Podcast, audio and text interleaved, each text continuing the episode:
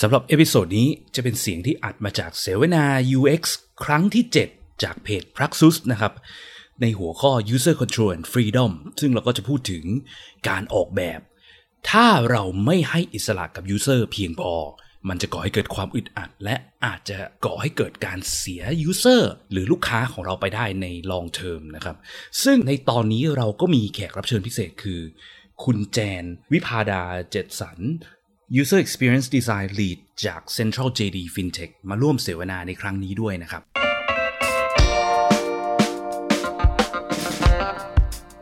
ยินดีต้อนรับเข้าสู่ผักสดพอดแคสต์ รายการที่จะพูดถึงการพัฒนา product ให้ดีที่สุดสำหรับลูกค้าของคุณ เพื่อธุรกิจที่ยั่งยืนกว่าด้วยกระบวนการ User Experience Design และ Research กับผม พิษพิจารณาลัตนาที่คุณ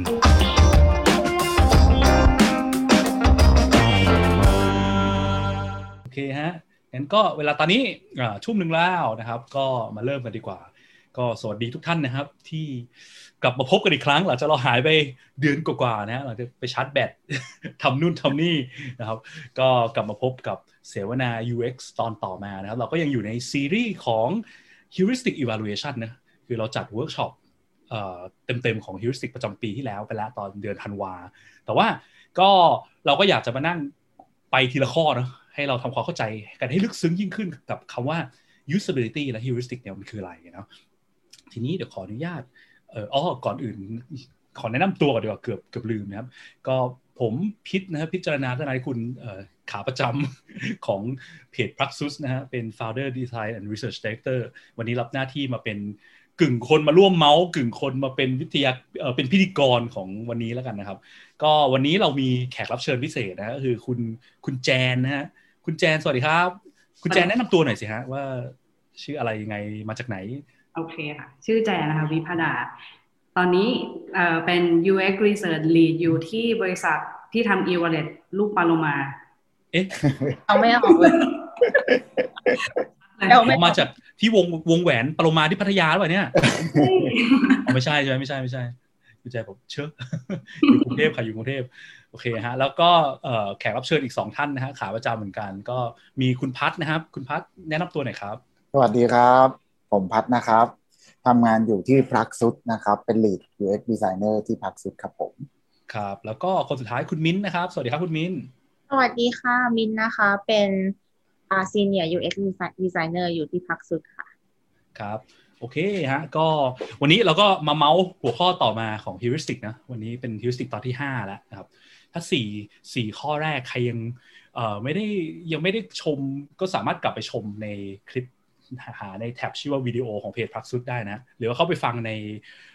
ใน YouTube ก็ได้ใน YouTube ก็มีคลิปที่มันจะอยู่ผสมผสานอยู่กับผักสดพอดแคสต์นะครับ ก็เดี๋ยวขออนุญาตแชร์สไลด์นิดนึงก่อนนะฮะ โอเค screen หนึ่งโอเค เห็นกันไหมฮะ ก็ intro ก่อนเนาะว่า heuristic อะไรยังไงมันคืออะไรสำหรับคนที่ไม่เคยเข้ามาฟังนะครับอาจจะแบบงงๆ heuristic คืออะไรวะก็ กลับมาเนาะพื้นฐานของการสร้าง product ใช่ไหมเราพูดกันบ่อยๆว่า เวลาที่เราจะสร้างโปรดักต์ให้คนใช้งาน เน้นคำว่าใช้งานนะไม่ใช่สร้างเพื่อให้คนดาวน์โหลด หรือสร้างเพื่อให้คนซื้อนะอันนั้นจะเป็นศาสตร์ทางด้าน marketing แทนศาสตร์ทางด้าน user experience เราคือการโฟกัสไปอย่างคำว่าใช้งานใช่ไหมครับในการที่จะสร้างของให้คนใช้งานเนี่ยหลักๆพื้นฐาน base ที่สุดเนี่ยมันมี 2 อย่างคือ useful กับ usable นะ useful คือการสร้างประโยชน์ให้คน หรือพูดง่ายๆคือ product เราเนี่ย มันต้องแก้ปัญหาอะไรบางอย่างให้คนแล้วคนจะใช้มันใช่ไหมถ้าสร้าง product มา มันไม่ได้แก้ปัญหาอะไรมากมาย คนอาจจะเข้ามาใช้แต่ใช้สักพักหนึ่งเขาก็เลิกใช้เพราะว่ามันใช้แล้วมันได้ได้อะไรขึ้นมาวะนะครับนี่คือเรื่อง useful usable คือการเมื่อ product มันแก้ปัญหาให้คนได้แล้ว ขั้นต่อมาคำถามคือ คนใช้งานมันได้จริง ๆ หรือเปล่า มันใช้ง่ายเพียงพอหรือเปล่า ถ้ามันใช้ไม่ได้ง่ายเท่าไหร่มันใช้ค่อนข้างยากมากเลยเนี่ย ก็มีโอกาสที่คนจะเข้ามาแล้วแบบทนไม่ไหวโอ้โหแล้ววันนี้โคตรเหนื่อยเลยงงไม่ไม่รู้ไม่ทำอะไรไม่ได้นู่นนี่นั่น คนก็จะเลิกใช้ไปนะครับ ทีเนี้ยหัวข้อ heuristic evaluation เนี่ยซีรีส์เนี่ยคือการที่เราโฟกัสมาอย่างข้อที่2นะคือคำว่า usable หรือการใช้งานได้ง่ายนะครับไอ้คาว่าการใช้สร้างของให้ใช้งานได้ง่ายเนี่ยจริงๆมันไม่ง่ายเลยนะมันมันยากพอสมควรมันกว่าจะทำให้ของอย่างหนึ่งใช้งานได้ง่ายเนี่ยแค่การเขียน ประโยคประโยคนึงให้ user เข้ามาแล้ว make sure ว่า user อ่านประโยคนี้แล้วเข้าใจแค่นี้ยังยากมากเลยใช่ไหมยิ่งประโยคเรายาวมาก โอกาสที่คนจะอ่านแล้วข้ามคำนั้นคำนี้อ่านผิดอ่านถูกหรือขี้เกียจอ่านก็ยิ่งมีเยอะอะไรเงี้ยนะครับ ทีนี้มันก็จะมีหลักการต่างๆนานาเนอะที่ทำให้ของมันใช้งานได้ง่ายหรือยากนะครับ ถ้าเราลองมาลองสังเกตดูจริงๆไอ้คาว่า usable เนี่ยหรือคำที่ในวงการ UX ที่เขาใช้กันคือคาว่า usability นะครับคือ การใช้งานง่ายเนี่ย usability เนี่ยมันเป็นศาสตร์ด้านหนึ่งนะมันจะมีทฤษฎีมีต่างๆมารองรับมันเกี่ยวข้องกับการประมวลผลข้อมูลของมนุษย์เราหรือ cognitive science อะไรต่างๆนาพวกนี้นะครับ ซึ่งก็มันมีหลักมันมีทฤษฎีมากมายนะครับ แต่ว่าทฤษฎีหนึ่งที่เราชอบมากก็คือเรื่อง heuristic evaluation เนี่ยเพราะว่ามันเหมือนกับว่ามันสรุปรวบรวม เนื้อหาที่มันเกี่ยวข้องกับกับ usability ทั้งหมดเนี้ยไว้ในที่เดียวนะครับก็คือเป็นกฎ 10 ข้อเนาะแต่ก่อนที่จะไปเรื่อง usability เนี่ยก็จะมาดูตรงนี้คร่าวๆก่อนนะว่า ถ้าเราสังเกตถึงว่าการสร้างของให้คนใช้งานได้ง่ายหรือยากเนี่ยเขาง่ายหรือยากเนี่ยจริง ๆ แล้วเนี่ยมันจะไม่ใช่สิ่งที่เกี่ยวข้องกับความชอบไม่ชอบเท่าไหร่แหละนะคความชอบหรือ personal preference หรือสิ่งที่มันเป็น subjective เนี่ยมันเป็นอะไรที่แบบมันขึ้นอยู่กับคนเนาะเช่น น้องมิ้นอาจจะชอบ Hello Kitty มากใช่ไหมชอบไหม ไม่ใช่ค่ะ อ๋อไม่ใช่ เออส่วนเออคุณแจนอาจจะชอบอะไรเดียคุณแจนอาจจะชอบดูเอ่อ Demon Slayer อะไรเงี้ย อันนี้เป็นความชอบส่วนตัว personal preference นะมันขึ้นอยู่กับหลากหลายอย่างมาก ซึ่งมันขึ้นรสนิยมของคนอะ มันเป็นอะไรที่แบบจริงๆก็ควบคุมยากเลยนะแต่จริงไอ้ไอ้เรื่อง usability เนี่ยมันแอบมีความควบคุมง่ายอย่างหนึ่งตรงที่ว่ามันคือการพูดถึงข้อจำกัดของมนุษย์คนเรานะคือมนุษย์เราเนี่ย ถึงแม้ความชอบเนี่ยมันหลากหลายมาก แต่ข้อจำกัดของ กายภาพเราของการข้อมูลประมวลผลข้อมูลของสมองเราเนี่ยมันจำกัดเหมือนกันหมดทุกคนใช่ไหมคนเรารับอินพุตจากโลกภายนอกเข้ามาผ่านทางประสาทสัมผัสทั้งห้าเหมือนกันใช่ไหมรูปรสกลิ่นเสียงสัมผัส ถ้าสมมติว่าข้อมูลระบบเราส่งข้อมูลมาเป็นรูปประสาทสัมผัสที่หกเนี้ยก็ไม่ใช่ว่าทุกคน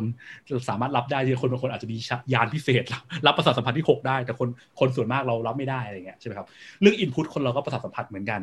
เรื่องความทรงจำ คือสมองคนเรามันทำงานเหมือนกันนะคือมันจะมี memory ที่เรียกว่า short-term memory long-term memory อะไรเงี้ยเหมือนกัน ข้อมูลที่เข้ามาถาโถมมาในทีเดียวคนเราจำไม่ได้ง่ายๆหรอกเช่นเพื่อนเดินมาบอก เฮ้ยแกไลน์ใหม่ฉันเนี่ย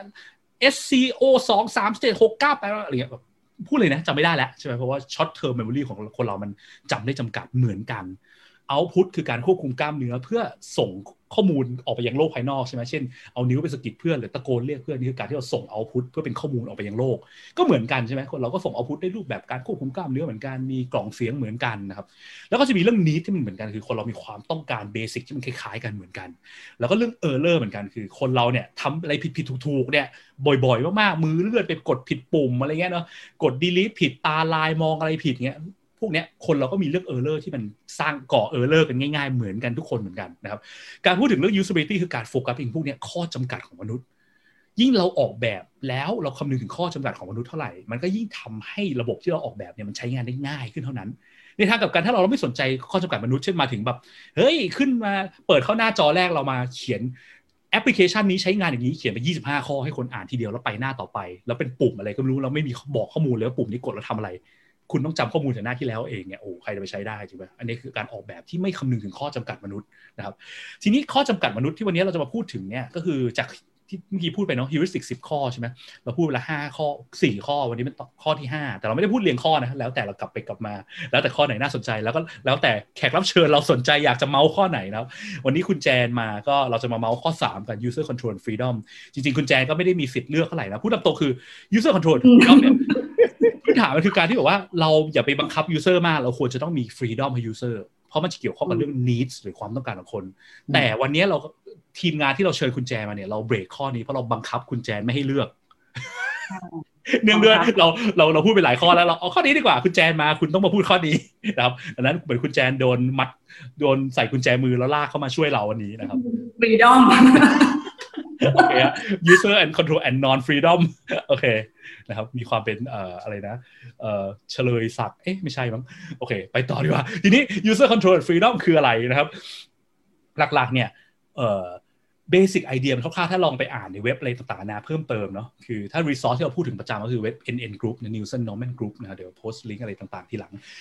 user control freedom เนี่ย เบสิกไอเดียที่ไปอ่านที่ไหนก็ได้เนี่ยเขาก็มักจะบอกว่ามันคือการที่มีทางเลือกให้ user ตามชื่อมันเนาะ control freedom ใช่ไหม freedom มีมี freedom user สามารถ control เขาได้สิ่งที่เขาต้องการได้ control อะไร control คืออย่าไปบังคับให้เขาไปใน flow เดียวทางเดียวตลอดเวลา หรือว่าอย่าสมมุติว่าเราจะมี flow ยาวๆใช่ไหมเช่นพวกวิสาหรือพวกแบบว่าเข้าแอปมา welcome ครั้งแรกเขาต้องดูข้อมูลเราห้าหน้าอย่างเงี้ยอย่าไปบังคับให้เขาต้องดูทั้งห้าหน้า มี option ทางเลือก เช่น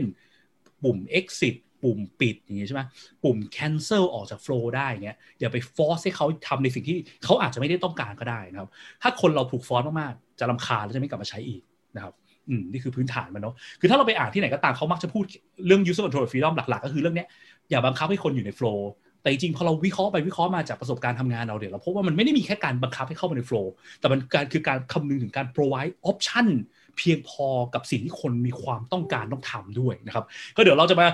นั่งเมาส์ตัวอย่างเนี่ยเราไปนั่งรวบรวมตัวอย่าง รอบตัวที่เราเคยเห็นมาเนี่ยเอามาโยนวันนี้หรือเรามานั่ง discuss กันตัวอย่างมีตั้งแต่ยันอะไรนะสิ่งที่แชร์กันในเน็ตทุกวันนี้เห็นกันบ่อยๆยันการกินบุฟเฟ่ นะครับการกินบุฟเฟ่ถือเป็น user control and freedom หรือไม่อะไรเงี้ยแล้วก็ user control and freedom เราจะเอาไป apply ใช้กับการทำงานยังไง ถ้าคุณเป็นทีม UX UI และทีม design product ต่างๆนานาอย่างเงี้ยนะครับแล้วก็เดี๋ยวเราจะมีเรื่อง discuss กันตอนจบนิดๆหน่อยๆด้วยว่าแล้ว user control and freedom มันไปเบรกกฎข้ออื่นของ heuristic หรือเปล่านะครับโอเค intro กันเพียงพอแล้ว ข้อนี้ดีกว่าคุณพัทฮะรบกวนครับผมอธิบายหน่อยสิฮะอันนี้คือคุณเคยอธิบายคุณเคยเล่าไปเมื่อตอน intro to heuristic เมื่อหลายเสวนาครั้งก่อนหน้านะครับ อันนี้ใช่คืออะคไรรับ อันนี้ครับคือมันเป็นเคสเกี่ยวกับการคนไข้ไปรอคิว เพื่อไปรับการรักษาครับ ที่แบบตามโรงพยาบาลใหญ่ๆ หรือตามคลินิกใหญ่ๆ อะไรก็แล้ว แต่อันนี้เป็นภาพที่มาจากอินเทอร์เน็ตนะครับ ไม่ได้ภาพที่ผมไปเจอมาโดยส่วนตัวนะ แต่เคสที่ผมเจอส่วนตัวคือผมอะจะต้องไปรักษานะครับ ผมจะมีนัดหมอที่โรงพยาบาลอยู่แล้วปกตินะครับ ก็จะไปทุกๆสองสามเดือนอะไรเงี้ยซึ่งมันเป็นโรงพยาบาลแบบรัฐบาลนะครับ ดังนั้นคิวมันจะค่อนข้างยาวมาก ผมก็ต้องไปแต่เช้าเลยครับ แต่ทีเนี้ยคือพอคิวมันยาวอะ เราต้องไปเราต้องไปรับบัตรคิวก่อน รับบัตรคิวเพื่อไปลงคิวงงไหมครับ คือรับเหมือนหมายเลขบัตรคิวอะแล้วก็ไปยืนต่อคิวกันไว้ยืนยืนยืนยืนยังไม่เจอยังไม่เจออ่านี่คือต้องไปไปแค่ไปลงทะเบียนไปลงทะเบียน แต่คนมันเยอะไงโรงพยาบาลรัฐอะถ้าคนเคยไปน่าจะพอนึกภาพออก เราก็จะไปต่อคิวกันยาวๆยาวๆเลย ทีเนี้ยผมเคยไปครั้งหนึ่งผมตื่นสายแล้วผมไปช้ากว่าเดิมประมาณครึ่งชั่วโมง ยาวมากเลยครับ ยาวจนทะลุแบบน้อยกว่านี้นิดเดียวเองครับ น้อยกว่าในรูปเนี้ยนิดเดียวเองอืมมันจนมันทะลุห้องออกมา ทีนี้พอเรารีบไปปุ๊บเราก็รีบวิ่งไปเลยครับเพราะกลัวเดี๋ยวไม่ทัน ทีนี้พอวิ่งต่อยืนสักแป๊บหนึ่งสักห้านาทีเอาแล้ว ผมเริ่มปวดเข้าห้องน้ำปวดฉี่อ่าฮะอ่าแล้วทีเนี้ยมันเกิดความกังวลครับว่า ผมต่อคิวไว้อะ แต่ถ้าผมอะจะออกไปฉี่ตอนเนี้ย ผมแม่งจะต้องมาต่อใหม่เลยเปล่าวะ แล้วต่อใหม่ผมต้องใช้เวลาอีกนานแค่ไหนวะ แล้วแม่งแบบ ถ้าใช้เวลาต่อนานแล้วกว่าผมจะหาหมอเสร็จอะไรอย่างเงี้ยปกติผมจะหาหมอประมาณสักครึ่งวันบ่ายโมงก็เลิกแล้วนี่กลายว่าผมก็กังวลว่าแบบเชี่ยเดี๋ยวแม่งทันเปล่าวะจะกลายเป็นเย็นหรือเปล่ากว่าจะหาหมอเสร็จ หรือจะไม่ทันคิววันนี้ต้องเลื่อนไปอีกอะไรอย่างเงี้ย มันก็เลยเกิดความกังวลครับ ซึ่งมันก็เลยรู้สึกแบบ มันอึดอัดมากเลยคุณวิทย์แล้วมันกลายว่า ฉี่แม่งก็อั้นไอ้เก็บคิวกูก็กลัวไม่ได้มันแบบมันรู้สึกกังวลมากแล้วมันแบบนึกถึงเลยอะแล้วเราทำงาน UX ไง เราก็ไอ้ท่องไอ้ฮิวริติกนี่ยเราเชื่อแม่งข้อนี้แม่งตรงมากเลยเนี่ยอืมกูไม่มีฟรีดอมเลยจะไปฉี่ยังไปไม่ได้เลยอะไรอย่างเงี้ยครับอืมก็เลยเก็บมาเป็นมาเล่าให้ฟังกันขำๆครับเพราะว่ามันอืมผมคิดว่าหลายๆคนน่าจะเคยเจอ คือไม่มีฟรีดอมแม้กระทั่งเรายังไม่สามารถถูกอนุญาตให้ฉี่ได้ใช่ครับผมอืมมันก็ใช่ครับดูถามว่าคนเรามีนิดในการเดินไปฉี่ไหมมีอยู่แล้วอะ ทุกคนนั่นแหละถ้าเกิดเป็นคนแก่อะไรอย่างเงี้ยเนาะโอ้โหมันยิ่งจำเป็นมากอะ อืมมันยิ่งจำเป็นใช่มากใช่ไหมเพราะผมเคยเจอนะบางคนเขาต้องแบบ เอาเพื่อนไปอะไปสองคนอะเหมือนคนแก่ก็ต้องเอาลูกเอาหลานไปอะเพื่อไปยืนรอคิวสลับกันได้อะอ่าแต่ไอผมมันกลายเป็นว่าเอาแล้วเกิดแล้วเกิดคนแก่เขาไม่มีญาติพี่น้องเขาใช่ต้องอยู่คนเดียวอย่างเงี้ยเนาะใช่เหมือนผมอย่างเงี้ยไปคนเดียวเพราะเพราะเราคงจะเอาคนอื่นไปด้วยมันก็จะไปเสียเวลาที่เขาต้องไปทำงานหรือไปอะไรอย่างเงี้ย มันผมว่ามันไม่ไม่ไม่ได้จำเป็นขนาดนั้นในมุมผมนะอืมอืมครับผม อืมโอเคฮะงั้นเดี๋ยวผมขอออกจากตรงนี้ก่อนปึ๊บโอเคงั้นเดี๋ยวเอ่อเรามาดิสคัสกันดีกว่านะครับ มาดู ตัวอย่าง user control ในชีวิตประจำวันกันบ้างดีกว่าเรามีอะไรอยากจะแชร์กันไหมตัวที่มีครับ เยอะแยะเลย ขออนุญาตเอ่อแชร์นี้ดีกว่า จุดหนึ่งเนาะที่เมื่อกี้ย้ำไปว่า พอพูดถึง user control and freedom เนี่ยมันคืออะไรใช่ไหมอืมจุดหนึ่งคือ การ provide option นะการมี option ให้คนทำอะไรได้ ตามที่เขามี need ณเวลานั้นน่ะ เน้นเน้นเน้นคำว่าเวลาใช่ไหมคือเวลาแต่ละเวลาแต่ละช่วงแต่ละ moment เนี่ยเราจะมี need ที่แตกต่างกัน เช่นสมมติว่าถ้าเราอยู่ในแอปแอปหนึ่งเรากดเข้าไปหน้านี้เอ้ยหน้านี้มันไม่ใช่ข้อมูลที่เราต้องการเราก็จะมี need ที่ต้องการออกใช่ไหมแต่หน้าที่แล้วตอนอยู่หน้าแรกเราไม่ได้มี need ที่ต้องการออกเลยใช่ไหมมันก็ขึ้นอยู่กับเวลาขึ้นอยู่กับสถานการณ์ด้วย สิ่งสำคัญคือเราต้องเข้าใจให้ได้ว่า need มันคืออะไรใช่ไหมทีนี้อะมาลองตัวอย่างกันดีกว่ามีใครคนไหนอยากแชร์ตัวอย่างกันบ้างไหมฮะเอ่อ speaker แต่ละท่านมาเดี๋ยวเดี๋ยวผมแชร์ต่อก่อนเลยก็ได้ ติดลมไออ่าโอเคเดี๋ยวผมขออนุญาตแชร์แป๊บนึงนะครับคุณพีทอันนี้โอเคขออนุญาตแชร์นะครับ ทุกท่านปึ๊บโอเคเดี๋ยวผมขออนุญาตกด present ก่อนจะได้เต็มจอนะครับโอเค อันนี้เลยเจอกับตัวเหมือนกันอุ้ยโทษครับ ที่มาที่ไปก่อนแล้วกัน เห็นไอ้รีโมททางด้านซ้ายไหมครับ รีโมททางด้านซ้ายเนี่ย มันคือผมมาไปได้เครื่องเล่น เครื่องเล่นเหมือนเป็น Android Box อะครับ มา คือมีเพื่อนอะให้มา ผมก็เออเออดีดีเพราะที่บ้านผมมาโทรทัศน์มันมันมันมันต่ออินเทอร์เน็ตไม่ได้อืมก็เลยกะว่าเออเผื่อไว้ดูเน็ตฟ i ิกกับลูกอะไรประมาณอย่างเงี้ยครับ ทีเนี้ยโดยปกติเนี่ย อ่า เราก็ต่อเข้าทีวีปกติแล้วมันก็มีรีโมทคู่กันมา ใช่ไหมครับอืมซึ่งอะผมก็เปิดใช้งานปกติเนาะไม่ได้คิดอะไร เปิดปุ๊บมันก็ติด อ่ามันก็ขึ้น Google Android Box ขึ้นมาปุ๊บเสร็จ ทีนี้พอกำลังดูหนังอยู่ สิ่งที่ผมเจออย่างแรกเลยกับไอ้รีโมททางด้านซ้ายมือเนี่ยนะครับที่ทุกคนกำลังเห็นอยู่เนี่ยเห็นไหมครับว่าอืมดูคลีนผมอะเออ มันดูคลีนมากเลยครับ มันสวยมากแต่ตอนแรกโอ้มันมันเหมาะมือทุกอย่าง แต่กำลังกำลังดูหนังอยู่เนี้ยแล้วพอดีว่า เวลาหนังอะครับ เวลามันมันเป็นเสียงแบบ ไม่ได้พูดอะเสียงมันดังมากอ่าฮะผมก็เลยอยากจะหลีเสียงครับอืมผมก็พยายามจะหลีเสียง ผมก็เฮ้ยปกติรีโมทมันต้องหลีเสียงได้ดิวะอืม และไอ้ปุ่มกลมๆเห็นไหมครับ ผมก็นึกว่าเออหลีเสียงมันอาจจะเป็นกดซ้าย หรือกดลงโดยความรู้สึกของเราเนาะอืมรีโมทกดซ้ายหรือกดลงอะไรเงี้ย มันก็น่าจะหลีเสียงกลับกลายเป็นว่ามันหลีเสียงไม่ได้ครับอืมกดซ้ายกดลงยังไงก็แล้ว แต่มันหลีเสียงไม่ได้เลยครับ ซึ่งตอนนั้นนะรู้สึกอึดอัดมาก จนกลายเป็นว่าผมต้องทำยังไงรู้ไหมครับ ผมต้องไปเอารีโมทของโทรทัศน์นะครับอืมมาหลีเสียงโทรทัศน์เอง ทั้งทั้งๆที่รีโมทปกติอะมันมันสามารถหลีเสียงได้อยู่แล้ว ปกติอย่างเช่น เนี่ยผมเอาตัวอย่างรีโมทอันนี้ก็เป็นรีโมทอีกอันหนึงเป็นกล่องดูจานดาวเทียมปกติอะครับอืมทางด้านขวามือซึ่งมันจะดูรกกว่าเนาะมันดูแบบโอ้โหไม่คลีนแม่งดูไม่ไม่สวยอะอืมแต่กลับกลายเป็นว่าเราใช้รีโมทตัวเนี้ย ในการในการดูโทรทัศน์ของเราอะได้ได้ได้ดีกว่าอืมเพราะมันสามารถหรี่เสียงได้เปลี่ยนช่องได้ เปิดปิดได้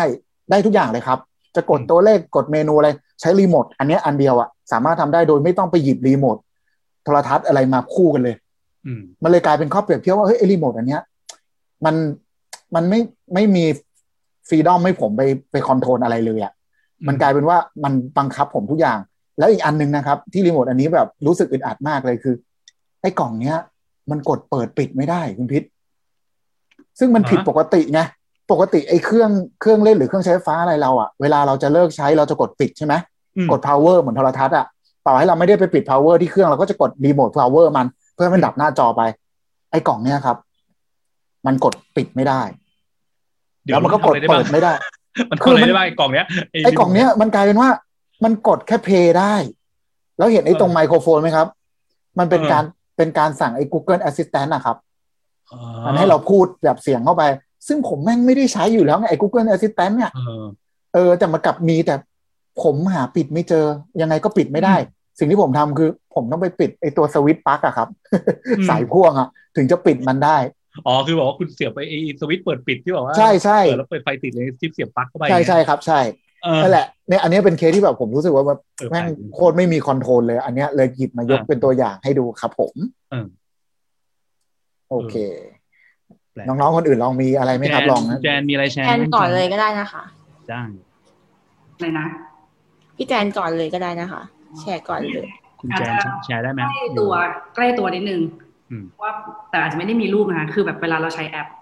ธนาคารทั่วไปอะวันนั้นมีแบบไปเปิดบัญชีเป็นออนไลน์ใช่ปะเปิดปุ๊บ แล้วไอ้บัญชีที่มันเปิดใหม่ มันก็จะแบบสลับมาอยู่หน้าแรกสุด อืมอ่าฮะใช่แล้วพในอเวแอลาปใช่ไหมคะอ่า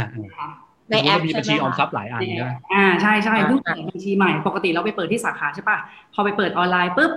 ไอตัวใหม่ล่าสุดมันก็จะขึ้นมาก่อน แล้วพี่อะเพิ่งสลับมาใช้แอปนั้นแบบใช้เป็นชีวิตประจำวันลองดูเนาะพอไปสแกนปุ๊บไอบัญชีนั้นที่พี่เพิ่งเปิดใหม่อะเป็นบัญชี A แล้วกันบัญชีที่บัญชี A ที่เพิ่งเปิดใหม่อะเฮ้ยมันมาอยู่อันแรกสุดเลยแต่เราไม่ได้กะว่าจะเอาวันเนี้ยเป็นใช้ประจำวันอะ เราอยากจะเอามันเป็นแบบเงินเก็บ เงินเก็บของเราใช่ปะพอฉันสแกนปุ๊บ เฮ้ย แล้วมันเลือกอันเนี้ยเป็นอันแรกเสมอ ตอนนั้นก็ยังไม่รู้ว่าเฮ้ยมันจัดได้ปะวะก็รู้สึกว่าเฮ้ยอีกแล้วเพราะทำให้เราแบบเวลาจ่ายอะเราไปจ่ายเงินออกจากบัญชีนี้เสมอเลยอ๋ออึดอัดเรารู้สึกว่าแบบทำไงดีวะเราไม่อยากเราไม่อยากใช้บัญชีนี้เป็นบัญชีจ่ายอะจะต้องแบบโยกเงินอีกแล้วหรอรู้สึกไม่ไม่สะดวกก็เลยแบบอืมมีบอกว่ามีวิธีที่เราจะแบบสลับมันได้ไหมอะไรเงี้ย ก็เขามีไหมค้นค้นดู อ๋อรู้สึกมี พอมีนี่รู้ดีใจมากโอเคถึงแม้จะเป็นแบบเรื่องเล็ก ๆ อย่างเงี้ยมแต่พอแบบเจอเออค่อยยังชั่วแล้วแบบสลับได้จัดการได้เงี้ยสบายใจ sorting เนาะการ sort item ในลิสต์เงี้ยถ้าเราไม่เข้าใจใช่ว่า user ใช้ยังไง เช่นแบบ user เข้ามาส่วนมากเขาต้องเลือกอันแรกนะเพื่อเอาไปจ่ายแบบด้วยความเร็วใช่ไหมใช่ทีนี้ถ้าถ้าการที่เราแบบหลายๆครั้งเนี่ยคือเวลาที่เราดีไซน์เราแบบไปคิดว่าทึกทักว่าเฮ้ยแบบเราหรือคิดไม่พอนะคือเราแบบทำทำโยนโยนๆไปเดี๋ยวให้ระบบมันทำเองว่ามันจะไปจัดออเดอร์แบบไหน หรือว่าเราแบบว่าไปทึกทักว่าคนจะอยากใช้บัญชีล่าสุดก่อนอย่างอื่นตลอดเนี่ยมันมีโอกาสผิดได้สูงใช่ไหมซึ่งมันก็เป็นความสุ่มเสี่ยงหลายๆครั้งที่บางครั้งแบบ product owner อยากจะให้ทุกอย่าง speed up เร็วไปหมดอะเอาเอ้ยแบบเนี้ยแหละเร็วดีกลายเป็นถ้ามันผิดเนี่ยเขาต้องเสียเวลาเพิ่มเป็นสองสามเท่าใช่กลายเป็นใช่สร้างปัญหาให้ user แทนด้วยใช่ไหมเออแล้วก็เมื่อกี้มี keyword คำหนึ่งที่ที่ที่แจนโยนมาดีนะ คือจะสังเกตเห็นได้ว่าระบบเราผิดมันมีผิด heuristic ข้อ user control and freedom เมื่อไหร่ สังเกตถึงคำว่าอึดอัดใช่ไหมใช่หรือว่าแบบทำไมมันถูกแบบกักขังอะเออเพราะว่าตามชื่อมันนะ freedom อะนะพอเรารู้สึกไม่มี freedom เราจะรู้สึกอึดอัดถูกกักขังรู้สึกแบบว่าขยับตัวไม่ได้อย่างเงี้ย นี่คือคือมีแนวโน้มที่เราจะผิด user control and freedom อยู่ใช่ไหมครับค่ะอืมอืมพอพี่พีชพูดเรื่องกักขังปุ๊บเนี่ย แล้วก็เอาพี่จันพี่จันแชร์ก่อนก็ได้ค่ะ มีอันไหนต้องแชร์อีกไหมนี่เลยโอเคแจนแชร์อะไรนะเห็นอ๋อเห็นคุณแจนเตรียมอะไรในสไลด์มาแชร์ด้วยใช่ไหมอ๋อ นิดนึงอ่าไหนๆพูดถึงเรื่องแอปแล้วเบสิกที่แบบเฮ้ยบางทีคนอาจจะแบบ นึกไม่ถึง ว่าอ๋อ จริง ๆ มันอยู่ใกล้ตัวเรามากอ่าฮะขึ้นไหมคะขึ้นจอไหมมาแล้วค่ะ อ่ามาแล้วใกล้ตัวเรามาก หมายถึงวิญญาณหรือเปล่าครับคุณแจนโอเคให้ตัวเรามากรูปๆก็ดูน่ากลัวนะครับ รูปนั้นอะไรนะดูหลอนๆไงไม่รู้ค่ะ เดี๋ยวอะเดี๋ยวคนแบบตกใจว่าเราพูดไม่ไม่ใช่วิญญาณนะไม่ใช่วิญญาณ อันนี้คือช่อง The Shock หรือเปล่าไม่ใช่ ตอนแรกพูดเรื่องสัมผัสที่หกไปแล้ว คุณแจบอกว่าคุณแจนี่เองที่มีสัมผัสที่หกมานะนั่งอยู่ข้างหลังน้องมิ้นท์นะคะ เออเดี๋ยวเดี๋ยวเดี๋ยวต่อเลยค่ะพี่แจน อันนี้ก็แอปใกล้ๆตัวเนาะแอปฟังเพลงสมมติแอปฟังเพลงที่แบบ user control and freedom ง่ายๆเลยก็คือเหมือนกับเฮ้ยเราฟังเราชอบอะชอบเราก็อยากจะกดใช่ไหมแต่บางทีแบบนิ้วมันอาจจะไปโดนเราอาจจะแบบ จับมือถืออยู่แล้วมันไปโดนไอ้ปุ่มไลค์อย่างเงี้ย แล้วมันก็ดันไปแบบมีผลต่อเพลงที่เราจะที่เขาจะแบบนำเสนอเราขึ้นมาด้วยว่าเราอาจจะชอบเพลงคล้ายๆกัน แล้วมันไม่ใช่แนวเนี้ยแล้วก็แบบเอ้ยกดออกได้อันนี้คือแบบ ไม่มีปัญหาเนาะ กับอีกอันนึงใกล้ตัวมากเลยเหมือนอินสตาแกรมเราเลื่อนเลื่อนเลื่อนเลื่อนไปเรื่อยๆใช่ป่ะแล้วมันดันไปเหมือนกับ เหมือนเราไปส่องคนอื่นนึกออกปะเราอาจจะของเราต้องร้องอะไรแบบไปส่องส่องปุ๊บเฮ้ยแย่แล้วกดโดนปุ่มไลค์แล้วอะแล้วแบบเอ้ยต้อง panic ว่าแบบจะออกยังไงอะไรเงี้ยคือแบบเออแอปพวกนี้เขาก็แบบทำให้มันอยู่ง่ายอยู่ตรงนั้นเลยอย่างเงี้ยเนาะแค่ toggle สามารถจะ undo ได้ใช่ป่ะใช่ unlike ได้ อ่าอ่าใช่คือคือแบบสมมติว่าถ้าแบบอ่าไปส่องส่องใครชิบหายมือไปโดน ใช่ปุ่มไลค์เขาขึ้นมาเงี้ยเขารู้หมดเลยว่าเราเขามาส่องอย่างเงี้ยใช่ป่ะอันนี้น่าจะเป็นปัญหาคลาสสิกที่ทุกคนน่าจะคุ้นเคยกันดีที่ใช้ social network สายเผือกเดี๋ยวเดี๋ยวเดี๋ยวเดี๋ยวซึ่งอ่าเผือกโอเคเป็เคนอย่างเงี้ยเผือกเผือกเผือกปุ๊บเฮ้ยลั่นมันจะมีมันจะมีบางอันเนอะที่เขาแบบต้องการ speed up มากเกินไปอะเคยเห็นว่าเช่นแบบพวกแบบถามคำถามอะไรสักอย่างเนี่ยขึ้นมา แล้วเวลาเราแบบจะกดเลือกอะแล้วเรากดผิดอันผิดกดปุ๊บมันไปต่อทันทีอะ แล้วไอ้ชิ้นนั้นเรากลับมา เฮ้ย มันมันเลือกไม่ได้แล้วแล้วมันทำให้ข้อมูลเราผิดไปอะอย่างเช่นพวก recommendation app หรืออะไรอย่างเงี้ยแบบจะรีบมาถามคำถามเราห้าข้อเร็วๆ กดปุ๊บมันไปเลย แล้วเฮ้ยจะ back ไม่ได้ด้วยเงี้ยชิบหายแล้วก็อาจจะเป็นปัญหาได้เนาะอืมคือการเสีย user control and freedom ไปอ่าได้ฮะ น้องมิ้นแชร์อะไรหน่อยไหมโอเคได้ค่ะ เมื่อกี้พอพี่พีชพูดถึงเรื่องที่มีการกักขังใช่ปะกักขังพินก็นึกถึงได้ว่า เออแบบเพิ่งเห็น ที่มันมีรีวิว อันนี้หลายๆคนอาจจะเคยเห็นกันมาบ้างที่เขามีรีวิวไม่เรื่ไม่องนานมานี้เองใช่ไหมการกักตัวใช่ การกักตัวของที่กลับมาจากต่างประเทศอย่างเงี้ยค่ะสเตทอืมควอนตีนนะคะ ทีเนี้ยมันก็มีคนเขามารีวิว เรื่องเรื่องการกักตัวนี้ ก็คือเราต้องใช้ชีวิตสิบสี่วันอะอยู่ที่โรงแรมนั้นอืมใช่ไหมคะก็คือไปไหนไม่ได้ต้องอยู่ในห้องเป็นหรืออะไรอย่างเงี้ยอืมทีเนี้ยมันก็ไปเห็นแล้วก็รู้สึกว่าเออมันเอามาใช้กับข้อนี้ได้ เพราะว่าอันนี้เห็นหน้าจอใช่ไหมคะ อืมเห็นอยู่ครับ ก็คืออันเนี้ยคือความต้องการพื้นฐานของเราอะแล้วก็คิดว่าการเราอยากจะมีที่อยู่อาศัยที่มันปลอดภัยแล้วก็สะอาดใช่ไหมคะแต่อย่างที่เขาจะเห็นจากในรูปอย่างเงี้ย ก็คือเขารีวิวว่าห้องพักเนี่ยสกปรกมาก แล้วก็มีเบาะเนี่ยมีกลิ่นเหม็น มีกลิ่นอับ แล้วก็ในห้องเนี่ยก็จะมีแมลงเยอะมากก็มีแมลงสาบอืมซึ่งเขาขอย้ายห้องหลายครั้งแล้ว แต่ว่าเปลี่ยนมาก็ยังเป็นเหมือนเดิมอืมซึ่งอันเนี้ยมันทำให้เขาอะไม่สามารถที่จะเลือกที่ห้องจะอยู่ห้องที่มันสะอาดได้เพราะมันไม่มี อืมคือเขามีคอนโทรลนิดหนึ่งก็คือว่าสามารถเปลี่ยนได้แค่ห้อง แต่ปัญหาคือใช่ไม่ว่าจะเปลี่ยนไปที่ไหนมันเหมือนกันสภาพมันเหมือนกันนั้นสิ่งที่ใช่คอนโทรลใหญ่ที่เขาต้องการตอนนี้คือเหมือนกับว่าอยากไม่อยากอยู่ที่นี่แล้วใช่ไหมอยากอยู่ไปอยู่ที่อื่นแล้ว แต่ไม่สามารถทำได้ใช่ไหมมันถึงว่าคอมมิตไปแล้วก็ต้องอยู่อีกสิบสี่วันอย่างนี้เนาะใช่แล้วมันมันมีอีกหลายข้อตามอีอีกหลายปัญหาตามมาอย่างอันนี้นะคะ ก็จะมีเรื่องปกติเราอาบน้ำอะ คือเราก็ต้องกะได้น้ำอุ่นกับน้ำร้อนแบบเราอยากอาบน้ำอุ่นหรืออะไรอย่างนี้ใช่ไหมคะบางคนก็อาจจะอาจชอบอาบน้ำเย็นบางคนก็อาจชอบอาบน้ำร้อน แต่คืออย่างอันเนี้ยค่ะ ของเขาเขาบอกว่าบางห้องอะ มันก็ไม่มีเครื่องทำน้ำอุ่น อะไรอย่างเงี้ย แล้วก็อันนี้ก็เป็นปัจจัยพื้นฐานอีกอันหนึงก็คือเรื่องของอาหารอืมคือเราอะ ก็คงต้องอยากได้อาหารถึงมันไม่ต้องอร่อยมากก็ได้ แต่ว่ามันต้องกินได้อะอืมแต่อย่างคนเนี้ยที่เขาไปอยู่อะ เหมือนเขาอะเจอ สิบสี่วันเนี้ยเหมือนมีมื้อที่กินไม่ได้อยู่หลายครั้ง แบบเค็มไปหรือว่ามีแต่ปลาแล้วมันคาวหรืออะไรเงี้ยค่ะ มีแมลงตกลงไปใช่ไหมที่เป็นใช่เอออันนี้ที่เขามาคือมันจะมีบางอันที่ผักมีหนอน แล้วก็อย่างอันเนี้ยคือเขาไปเจอขาแมลงสาบในมักกะโรนีอืมก็เลยทำให้เขารู้สึกว่าเฮ้ยเขากินไปครึ่งหนึ่งแล้วอะแล้วขาเจอขาเดียวว่าที่เหลือมันอยู่ที่ไหน แล้วก็มีเรื่องที่แบบเขาคือเรื่องการกักตัวเนี่ย คือความ ความสะอาดมันเป็นสิ่งสำคัญ ความแบบไม่ติดเชื้อปลอดเชื้อใช่ไหมคะแต่เหมือนกับว่าเขาว่าเจอแบบอาหารเช้าอยู่ที่หนึ่งอะแล้วไอ้ยวันหนึ่งแล้วทีเนี้ยมันมีซองเกลือที่มันถูกเปิดมาแล้ว อืมแล้วเขาก็นึกว่าอ้าวมันแตกหรือเปล่าแต่เขาก็ไปเจอซองเกลือที่มันอยู่เต็มๆอะอีกอันหนึ่งเขาก็อืมรู้สึกว่าอ้าวแล้วไอ้ซองเกลือที่มันเปิดแล้วเนี่ย มันคือของใครอืมของเหลือจากตอนเก่าหรือเปล่าหรือว่าของใครอะไรอย่างเงี้ยอื มมันมาอยู่ในอาหารของเขาที่ควรจะปลอดเชื้อได้ยังไงอืมแล้วก็เหมือนกับว่าอาหารซึ่งในพวกเนี้ยเขาเลือกไม่ได้ ใช่ไหมอาหารนั้นเลือกไม่ได้ เพราะว่าอาหารอะถ้าเขาถ้าจัดเขาจะเลือกมาให้คือเขาต้องเสียตังค์แบบแพงมากที่ใช่คือราคามันแพงเท่าที่เคยอ่านมาเร็วๆใช่ใช่ไหมแบบว่ามันมันก็คือใช่มันก็การเสียคือถึงมีการการมี option แต่การไปชาร์จเงินเนี่ยมันก็เหมือนกับการที่แบบมันไม่ใช่ option ที่แบบ smooth ร้อยเปอร์เซ็นต์อะมันจะเป็น option ที่เขาต้องใส่เงินเข้าไปเนาะมันก็คือเป็นการ control ในระดับหนึ่งเหมือนกันเนาะอืมก็ แต่น่อย่างสใจอันเนี้ยเหมือนเขาอะก็ยอมที่จะจ่ายเงินด้วยนะคะ แต่สุดท้ายแล้วการจ่ายเงินของเขาเนี่ยเขาซื้ออาหารกับทางโรงแรมเนี่ย แต่สุดท้ายอาหารนั้นก็ทำโดยพ่อครัวคนเดียวกันจากครัวเดียวกัน มันก็เลยเป็นอาหารที่คล้าย ๆ กันเออออกอะก็มาอาจในราคาที่แพงมากบางคนอาจจะตั้งคำถามว่า แล้วเราควรจะต้อง provide freedom ให้ user ขนาดไหน เช่น ต้องถึงขั้นมีพ่อครัวให้เลือกเลยไหมสิบคนในห้องครัว คุณอยากให้ครอบครัวคนไหนทำอาหารให้ ก็อาจจะไม่ขนาดนั้นแต่มันก็จะเพิ่มเรื่อง operation แล้วเพิ่ม cost ของ in- ของใช่ของตัว product แล้วนะว่าเราจะสร้าง product ได้ขนาดนั้นจริงหรือเปล่าอะไรใช่ไหมมันคือการวาง balance เนอะเออเดี๋ยวเดี๋ยว discuss อีกทีว่าต้องทำยังไงในการแก้พวกเนี้ยแต่อย่างอันเนี้ยมินคิดว่ามันคือเขาแค่ต้องการอาหารที่มันกินได้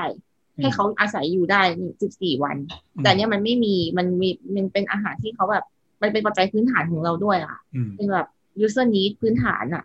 อืมอืมอืมแต่อันนี้เขายังเลือกไม่ได้เลยเพราะอาหารเนี่ย ก็ทำได้แค่ขอเปลี่ยนแต่บางทีมันอืมกินไปแล้วครึ่งหนึ่งอย่างเงี้ยเราจะรู้ได้ไงว่ามันมีหรือไม่มีอืมเราก็จะหลอนแล้วก็จะไม่อยากกินวันพอถัดพูดมาอย่างนี้ป่ะพอพูดถึงเรื่องอาหารเนี่ยเราก็มีเคสหลายเคสที่มันเกี่ยวข้องกับอาหารเหมือนกันเนาะที่จะมา discuss กันนะครับเดี๋ยวขออนุญาตแชร์บ้างดีกว่ามีเรื่องกาแฟแล้วกันนะครับ กาแฟเนี่ย หลังจากที่ต้องเตรียมพร้อมเกี่ยวกับเรื่องเอ่อ user control and freedom เนี่ยก็บอกว่าเดินหา inspiration รอบตัวแล้วก็พบว่าคือส่วนตัวเป็นคนแบบบ้ากาแฟมาก เหมือนกันระดับหนึ่งนะแต่อาจจะไม่เท่าผู้ชมในที่นี้บางคนนะครับ ก็เอ่จริงๆพอสังเกตถึงกาแฟเนี่ยวิธีกาแฟเนี่ยมันจะมีวิธีการชงเยอะมากเนาะคือสมัยก่อนเนี่ยสมัยที่แบบไม่ค่อยรู้เรื่องอะว่าชงกาแฟยังไง คือขอกินกาแฟที่รสชาติไม่แย่ก็พออะไรเงี้ย เราก็เลยแบบอะไปซื้อก็เวลาที่ตึกเรามีร้านกาแฟร้านเดียวเราก็รู้สึกอึดอัดใช่ไหมเพราะว่าเราไม่เคยมี user control freedom เราต้องกินร้านเนี้ยพอมีร้านมามากขึ้น เราก็เลยเออมีร้านหลายร้านเดียวกินร้านไหนดีวะร้านไหนที่มันตกแบบนี้เราที่สุดที่ถูกจริตเราที่สุดอะไรเงี้ยนะทีนี้ พอเวลาแบบช่วงโควิดเงี้ยเราก็จะมี user control freedom กลับมาใหม่คือ เราถูกบังคับใหม่เพราะเราไม่มีร้านให้ออกไปซื้อเงี้ยเราต้องทำกาแฟกินเองใช่ไหมก็เลยเริ่มแบบมีกาแฟดุ้งกาแฟดิฟแล้วก็มีอย่างหนึ่งกาแฟอย่างหนึ่งที่ที่ที่ชอบมานานแล้วคือเรียกว่า Nespresso machine เนาะพอรู้จักกันใช่ไหมไอ้พวกเครื่องทำกาแฟอัตโนมัติที่มันจะมาเป็นแคปซูลใช่ไหมเอาแคปซูลหยอดไปในเครื่องแล้วกดปุ่มเงี้ยคือ Nespresso machine เนี่ยมันพอเราถ้าลองสังเกตดูจริงๆอะคือมันง่ายมาก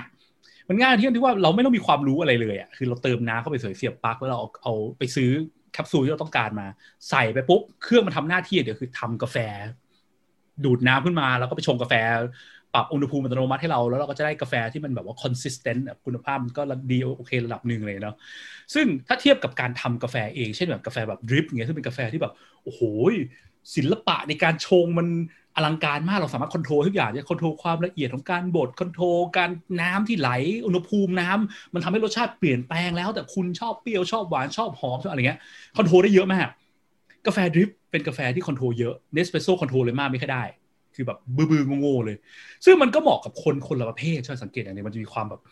กาแฟ drip อาจจะเหมาะคนที่เป็น expert user ใช่ไหมมีความต้องการที่เยอะแยะเยอะมีคนที่เยอะนิดนึง Nespresso จะเหมาะคนที่แบบไม่เคยรู้เรื่องอะไรเท่าไหร่ต้องการความง่ายอย่างนี้ใช่ไหมแต่แม้กระทั่ง Nespresso Machine ด้วยกันเองเนี่ยมันก็มีหลาย ๆ รุ่นนะคือผมก็สังเกตมาคือรุ่นที่ผมใช้คือเนี่ยไอ้สีส้มทางซ้ายเนี่ยมันเป็นรุ่นที่โคตรไม่มี control คือง่ายมากง่ายจนบางทีแบบอย่างเมื่อกี้เราเห็น pattern อย่างหนึ่งนะคือ เมื่อเราบังคับคนมากเกินไปหรือเราไปคาดเดา behavior ของคนว่าเมื่อคนทำแบบนี้มันแปลว่าเขาต้องการอย่างนี้แน่ๆอย่างเงี้ยแล้วมันเดาผิดเนี่ยมันจะเกิดปัญหาไอ้รุ่นที่ผมใช้มันก็เดาแบบนี้เหมือนกัน คือมันโง่ถึงขั้นที่ว่า เวลาที่เราใส่แคปซูลลงไปใช่ป่ะ step ของเราคือใส่แคปซูลลงไป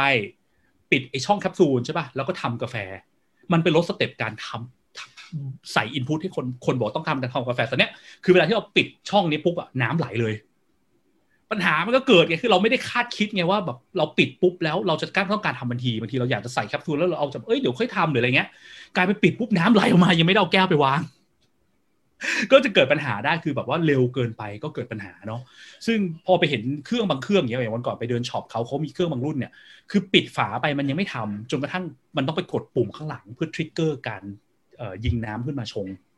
ก็รู้สึกว่าอันนี้มี control มากกว่านิดนึงแม้กระทั่ง step เล็กๆนะ one step interaction การเพิ่มปุ่มหนึ่งปุ่ม อาจจะเป็นการเพิ่ม control ให้ user แล้วเกิดการการเกิดปัญหาให้ user ก็ได้นะครับโอเคก็ก็เป็นอะไรที่แบบว่าเกี่ยวข้องกับ เล็กๆน้อยๆมันมันอยู่รอบตัวเราหมดนะพวก user control and freedom อะไรพวกเนี้ยนะครับ เอ้ย อันนี้ของคุณแจนหรือเปล่ารูปนี้อันคุณแจนเล่าหน่อยอันนี้คืออะไรเนี่ย อันนี้ก็วันนั้นได้คุยขำๆนะว่าแบบเออ เอ๊ะ user control and freedom ถ้าเป็นร้านอาหารอีกแล้ว เมื่อกี้เราคุยกันหลายอันในเกี่ยวกับอาหาร มันก็มีร้านเนี้ยที่แบบกำลังดังในโซเชียลอะ เห็นอ่าฮะเขาแบบไปกินแล้วก็แบบโอ้ยเผ็ดเผ็ดเผ็ดอะไรเงี้ยแล้วก็เห็นว่าเฮ้ยไม่กินเผ็ดไม่ขายแล้วแจนเป็นคนไม่กินเผ็ดเนาะอืมแต่ก็โอ้โหดังมากเลยอะก็เลยรู้สึกว่าเอ๊ะหรือจริง ๆ ร้านเนี่ยเขาสร้าง character ว่าแบบเออเขาแบบไม่ได้ให้ user แบบ control อะไรเรื่องกินเผ็ดใช่ป่ะเพราะเขาจะขายtarget เขาชัดเลยว่าคนแบบกินเผ็ดไม่เผ็ดมึงกินเอออย่างเงี้ยอันนี้คือการแบบว่า user control ไม่ต้องมีนะ user ไม่ต้องไป control มาก เธอต้องกินตามที่ฉันสั่งมา ซึ่งมันก็เป็นคำถามที่น่าสนใจนะว่า เราควรจะต้องมี user control and freedom ขนาดไหนอืมอืมเพื่อที่เราจะขายของได้ ทีนี้แยกอย่างหนึ่งเนอะเพื่อขายของไม่เหมือนกับเพื่อให้คนใช้ใช่ปะต่างกันอืมเพื่อขายของคือศาสตร์ด้าน marketing ก็คือสิ่งที่ marketing เขายุ่งเกี่ยวคือเรื่อง want นะการสร้างความต้องการทำให้คนอยากสนใจอะไรเงี้ยซึ่งการสร้าง want มันก็ต้องมีก็เรื่องการแบบสร้าง character สร้างความแตกต่างอะไรต่างๆนะมันก็เป็นการสร้าง want ให้คนรู้สึกไอ้นั่นใช่ปะเรื่อง needs เรื่องของ UX เราเรื่องการสร้าง product คนใช้จะเป็นเรื่องการโฟกัสอย่างเรื่อง need การ make sure คนทำในสิ่งที่เขาต้องการได้ เพื่อที่เขาจะเสิร์ฟชีวิตเขาสิ่งที่ goal ที่เขาต้องการนะปัญหาที่เขามีอะไรเงี้ยนะครับอันนี้คือเรื่อง user control freedom อันนี้ก็จะเหมือนก็จะก็จะเป็น ไปในทาง marketing นิดนึงนะว่าว่าว่าว่าโอเค จะทำให้คนแบบอยากมาซึ่งแน่นอน character เขาชัดคนน่าจะจำได้อะไรต่างๆนาได้ แต่มันก็อาจจะมีปัญหาผมมองว่า ส่วนตัวผมมองว่าคือถ้ารสชาติแบบเปรี้ยวไปเค็มไปมันอาจจะเป็นแบบ personal preference นะเป็นเรื่องแบบว่าความชอบส่วนบุคคลใช่ไหมแต่เรื่องเผ็ดเนี่ยผมแอบมองว่าเผ็ดมันเป็นประสิทธิภาพมนุษย์เขานะคือคนไม่ได้ชอบกินเผ็ดไม่ได้แปลว่าเขาไม่ได้ชอบเขาอาจจะกินไม่ได้จริงๆเลยก็ได้ มันเป็น ability ส่วนตัวของคนเนี่ยก็ก็เป็นอะไรที่แบบ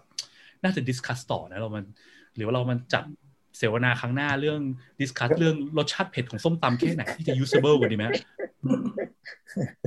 โอเคที่ใครจะฟังพิมพ์ไว้ในคอมเมนต์ได้เลย เดี๋ยวพี่จะมาพูดให้ฟัง ขออนุญาตข้ามไปก่อนดีกว่าโอเคพิมพ์ไปคนใช่ไหมดิสคัสกันเรื่อง usability ของส้มตำเอาเรื่องอาหารก่อนดีกว่านะพอเมื่อกี้พูดถึงเรื่องอะ option ที่ให้เลือกใช่ป่ะมันก็จะมีอะในเรื่องของสาย marketing การสร้าง wants การมี option ให้คนเลือกเยอะๆ ก็ถือเป็น user control freedom ในรูปแบบ marketing กันเนอะแต่อย่างที่บอกเราไม่อยากให้มองว่าตรงนี้มันเป็น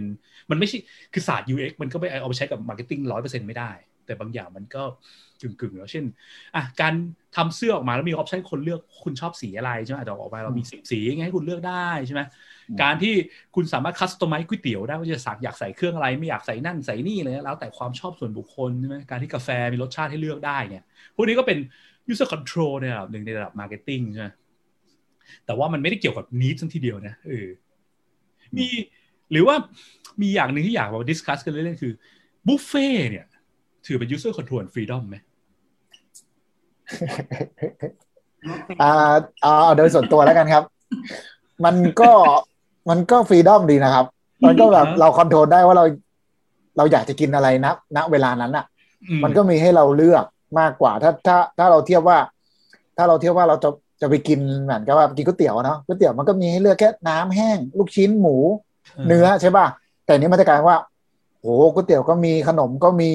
ซูชิก็มีอาหารฝรั่งอาหารไทยอาหารเวียดนามอะไรเงี้ยมันมีให้เราเลือกเยอะก็รู้สึกว่า มันก็มีฟรีดอมเหมือนกันเนาะแต่พอมาคิดจริง ๆ แต่ถ้าวันนั้นไม่ได้กินบุฟเฟ่แล้วกินก๋วยเตี๋ยวแทนก็อยู่ได้นะ มันก็เลยโฟกัสอย่างวอนเลยไม่ใช่นี้เออผมก็เลยยังแบบรู้สึกแบบเหมือนมันจะลิงก์ไปกับสไลด์ของพี่เมื่อกี้ เออเพียงแต่ว่ามันเหมือนมันจะลิงก์ไปกับสไลด์ของพี่เมื่อกี้ใช่ไหมคะเรื่องที่มันแบบเป็นวอนมากกว่านี้นี้ใช่ไหมอะไรอย่างนั้นหรือเปล่ามันมีมันความคาบกึ่งคาบเกี่ยวนะเพราะว่าเราเส้นแบ่งว่าอะไรเป็นวอลอะไรเป็นนี้มันก็ไม่มันก็ไม่ได้มีเส้นแบ่งจริง ๆในโลกนี้หรอกมันขึ้นอยู่กับการคอและมองของเรานะเออจริงๆเมื่อกี้แอบลองปิ๊งมานะคือจริงๆการที่เรามี freedom ให้ user มากไปในแง่ want จะไม่ใช่แง่นี้แต่เพราะถ้าแง่นี้มันคือเขาทำไม่ได้เนี่ยเขามีปัญหาในชีวิตเนาะแต่แง่ want คือเขาทำไม่ได้ไม่เป็นไรแค่รู้สึกมันดีโถทำไมฉันทำไม่ได้วะอะไรเงี้ย การมี freedom ในการกินมากเกินไป อาจจะเป็นการที่เราไม่มี freedom ก็เป็นไปได้นะ ยังไงครับ เสียตังค์ไปแล้วพันหนึ่งฉันต้องไปไล่กินของที่แพงที่สุดในไลน์ให้ครบอ่าเป็นอย่างมีเป็นความสุเป็ขนได้อะไรเงี้ยสุดท้ายกินเสร็จกลับบ้านปวดท้องเลยเป็นอันนี้มันเป็ออกแนวปรัชญาชีวิตไปแล้ว อันนี้อาจจะไม่ไม่คุยแล้วกันเอาออกนอก UX ไปนิดนึงนะครับเออก็ฝากเป็นคำถามคนทางบ้านดูก็ได้ครับว่า คนทางบ้านคิดว่าการกินบุฟเฟ่ต์เรามีฟรีดอมหรือเราไม่มีฟรีดอม โอเคงั้นไปเรื่องต่อไปกันดีกว่านะครับ มีเมื่อกี้มีเห็นมีตัวอย่างหนึ่งอะพวกอุปกรณ์ไอทีกันต่อดีกว่าเนาะอืมมีเรื่องปลั๊กเนาะเหมือนคุณพัดเอ่อเกริ่นเกริ่นๆอันนี้มาใช่ไหมตอนตอนนั้นใช่คุณเคยเล่าให้ผมฟัง คือคืออันเนี้ยพอดีคุยกันครับปรึกษากันพอดีข้อเนี้ยมันมันมีความแบบก้ากึ่งของของเรื่องเทคโนโลยีเข้ามาเกี่ยว ก็คือยกตัวอย่างกันอย่างเช่นแบบในจากในรูปแล้วกันครับจากในรูปเนี่ยมันคือโปรเจคเตอร์อืม คือเครื่องที่เวลาเราจะ present หรืออะไรก็แล้วแต่เนี่ยเราก็จะมาต่อเครื่องนี้กันอืมอืมนะครับ ที่เวลาเราต้องใช้ ทีเนี้ยไอ้เครื่องเนี้ยส่วนตัวปกติผมใช้โน้ตบุ๊กไงเวลาเราจะไป present อะไรเราก็เอาโน้ตบุ๊กเนี่ยไปอืมซึ่งเราก็ไม่รู้เลยเนาะว่าเราจะไปในที่ที่ไอตัวโปรเจคเตอร์เนี่ย มันเป็นยังไง มันเป็นรุ่นไหน หรือมันเป็นอะไรยังไงอืมซึ่งถ้าจะดูในจากในรูปเนี่ยโปรเจคเตอร์ port ที่จะต่อเข้าโปรเจคเตอร์ได้เห็นไหมครับอืมเยอะมากเลยครับ เนี่ยอือม option แบบมันเยอะเยอะถึงขีดสุดอืมว่ามันมีทั้ง HDMI มีทั้งไอตัวเอ่อวิดีโอที่สามารถเสียบสามเส้นนี้ใช่ไหมครับอืมไอตัว R5 เองตัวอะไรก็ไม่รู้ครับเต็มไปหมดเลยเนี่ยเออเออคอมพิวเตอร์หนึ่งคอมพิวเตอร์สองเนี่ยเออเอทีอเนี้ยเคสที่ผมกำลังเอามาคุยกันเนี่ยมันก็คือว่า เฮ้ย แต่ถ้าเรานึกย้อนเวลากลับไปอะ ในยุคแรกๆอะครับ การต่อไอ้ไอ้เครื่องพวกเนี้ยมันไม่เคยมีเยอะขนาดนี้นะอ่าฮะ มันจะมีน้อยมากๆเลยครับ ซึ่งหลักๆเนี่ยมันจะมีแค่แบบ ไอ้ไอ้สามอันนั้นอะไอ้สีสีเหลืองสีขาวสีแดงอืมกับคอมพิวเตอร์หนึ่งคอมพิวเตอร์สองจำได้ไหมครับ ที่มันเหมือนเป็นรูน็อตเราไขๆเวลาเราเสียบแดงๆก็คือนี่นะไอ้เขาเรียกใช่ ใช่ครับดีหรืออะไรจำไม่ได้น่าจะเป็นน่าจะเป็น SB อะไรเออเออ สักอย่างหนึ่ง AV AV สาย AV หรืออะไรสักอย่างอ่าฮะอ่าฮะซึ่งยุคนั้นอะ ถ้าผมมองย้อนกลับไปอะ เราก็รู้สึกว่าเออแค่นั้นมันก็เพียงพอแล้ว แต่พอมามาถึงช่วงเวลาตอนเนี้ย มันกลายเป็นว่า เราอะจะติดกับสาย HDMI เออเออเพราะว่ามันมันสะดวก แล้วมันกลายเป็นว่า ทุกวันเนี้ยเวลาเราจะใช้อะไรอะ เราจะนึกถึงไอ้สาย HDMI ก่อน ซึ่งเวลาไปไปต่อโปรเจคเตอร์บางที่อะครับ เวลาผมไปเสนองานอะมันกลับกลายว่ามันไม่มีไอ้สาย HDMI ตัวเนี้ยให้ มันทำให้ผมรู้สึกแบบถ้ากูจะ present ยังไงวะแม่งทำไมไม่มีไม่มี HDMI มาให้วะทั้งทั้งที่ ตอนนี้มันควรจะเป็น basic พื้นฐานแล้วอะเป็นความต้องการพื้นฐานของคนแล้วที่เวลาจะต่อ input จากคอมพิวเตอร์เข้าไปโปรเจคเตอร์เนี่ยมันจะต้องต่อไอ้สายเนี่ยซึ่งมันเป็นพื้นฐานสากลไปแล้วอะไรแบบเนี้ยครับอืมอืมก็เลย discuss กันไว้ว่า เฮ้ย ถ้าอย่างนั้นมันแปลว่า ไอ้ user control and freedom เนี่ย มันมีช่วงเวลามาเกี่ยวข้องด้วยหรือเปล่า ใช่ใช่ครับผมคือก็เลยรู้สึกว่าอันเนี้ยน่าจะเอามาคุยกันเผื่อมันเป็นอืมประเด็นที่แบบให้ทุก ๆ คนที่มาฟังจะได้เอาไปคิดต่อว่าอื มมันอาจจะมีสิ่งเนี้ยเข้ามาเกี่ยวด้วยอ่าอันนี้คุณพิษคิดเห็นว่าไงอะครับ คือจริงๆอะถ้าเรามองเนอะว่า user control freedom คือการโฟกัสไปยัง needs ของ user ใช่ไหมคนมีอืมความต้องการเลยนะเวลาแต่ละเวลา ซึ่งเวลาเมื่อกี้เราตอนแรกผมพูดคาว่าเวลาที่ตอนแรกเนี่ยมันเหมือนถึงว่าจุดตอนไหนในในการใช้งานระบบเราใช่ไหมเช่นแบบหน้า quick tour เขาอาจจะไม่อยากอ่าน quick tour เขาอยากกดออกอะไรเงี้ยหน้าแรกเขาอาจจะต้องการที่จะไปต่อเร็วหรืออะไรก็แล้วแต่คือแต่ละจุดในการใช้ แต่เนี้ย มันพูดถึง need ในแง่เวลาก็ช่วงอดีตปัจจุบันถึงอนาคต คือสังเกตดูคือพอเทคโนโลยีหรือ environment ต่างๆ มันเปลี่ยนแปลง มันทำให้นี้ของเรามันเปลี่ยนแปลงตามไปด้วยใช่ปะตัวอย่างเรื่องสายเนี่ยผมว่าน่าสนใจที่ว่า คือถ้าลองมองสมัยก่อนเนอะยุคแรก ๆ สมัยที่แบบเราเริ่มใช้โน้ตบุ๊กเครื่องแรกกันหรืออะไรเงี้ยเราไปต่อโปรเจคเตอร์สมัยนั้นเราก็จะมีแต่ไอ้ port นี้ใช่ไหมขวาบนเขาเรียกอะไรนะ RGB ป่ะหรืออะไรเนี่ยอืเอมออืมอืมอืมไอ้ขาวๆน้ำเงินเนี่ยคือคอมเราก็ไม่มี HDMI HDMI ใช่ปะใช่ ฉะนั้นเราไม่ได้มี user เราไม่ได้มีต้องการ control freedom ในการเลือกว่าเราอยากเสียบปลั๊กอะไร เพราะมันมีอยู่ปลั๊กเดียว จริงๆเก่ากว่านั้นสมัยวิดีโอสมัยก่อนก็จะมีแบบสายแบบอะไอ้สามสีนั่นเนี่ยเหลืองขาวแดง AV ก่อนหน้านั้นก็จะมีอ่าไอ้สายที่แบบเป็นแจ็คหนึ่งอันอะที่เสียบทีวีอะคือถ้าใครเล่นเครื่องเกมสมัยซูเปอร์แฟมิคอมอ่าอ่าอ่าเออ ก็น่าจะจะแบมีบคอว่ามจะมีคอมเออคือยุคนั้นมันมีพอมันเริ่มมีพอร์ตที่มันมากขึ้นเพราะมันต้องการซัพพอร์ตเทคโนโลยีที่มันดีขึ้น สิ่งที่มันอืมเกิดคือ คนที่เขามาจากเทคโนโลยีคนละสายอะเขามีความต้องการที่แตกต่างกันเนาะพ อมันถึงยุคเนี้ยอย่างยุคปัจจุบันเนี้ยคือยุคก่อนหน้าเนี้ยมันจะมีช่วงหนึ่งที่มันมีปัญหาในสมมติบอกใครแบบต้องไปพรีเซนต์งานที่ออฟฟิศนั้นที่ตึกนั้นตึกนี้โปรเจคเตอร์ เราเครื่องเราซัพพอร์ตแต่หัวขาวขาวน้ำเงินเนี่ยแต่เขาดันมีโปรเจคเตอร์เป็น HDMI เสียบไม่ได้อืมกลายเป็นว่าอ้าวอย่างนี้โปรเจคเตอร์ที่ดีถ้าตามหลัก user control freedom ก็ควรจะต้องมี option ให้เลือกสองแบบได้ใช่ไหมใช่ครับเออแต่พอมายุคเนี้ยอะโอเค HDMI มันเริ่มมาแบบ dominate ตลาดแล้วอืมดังนั้นเราไม่ได้มี port ตรงนี้ดังนั้นเราก็เลยไม่มี need ในเรื่องไอ้ port ขาวน้ำเงิน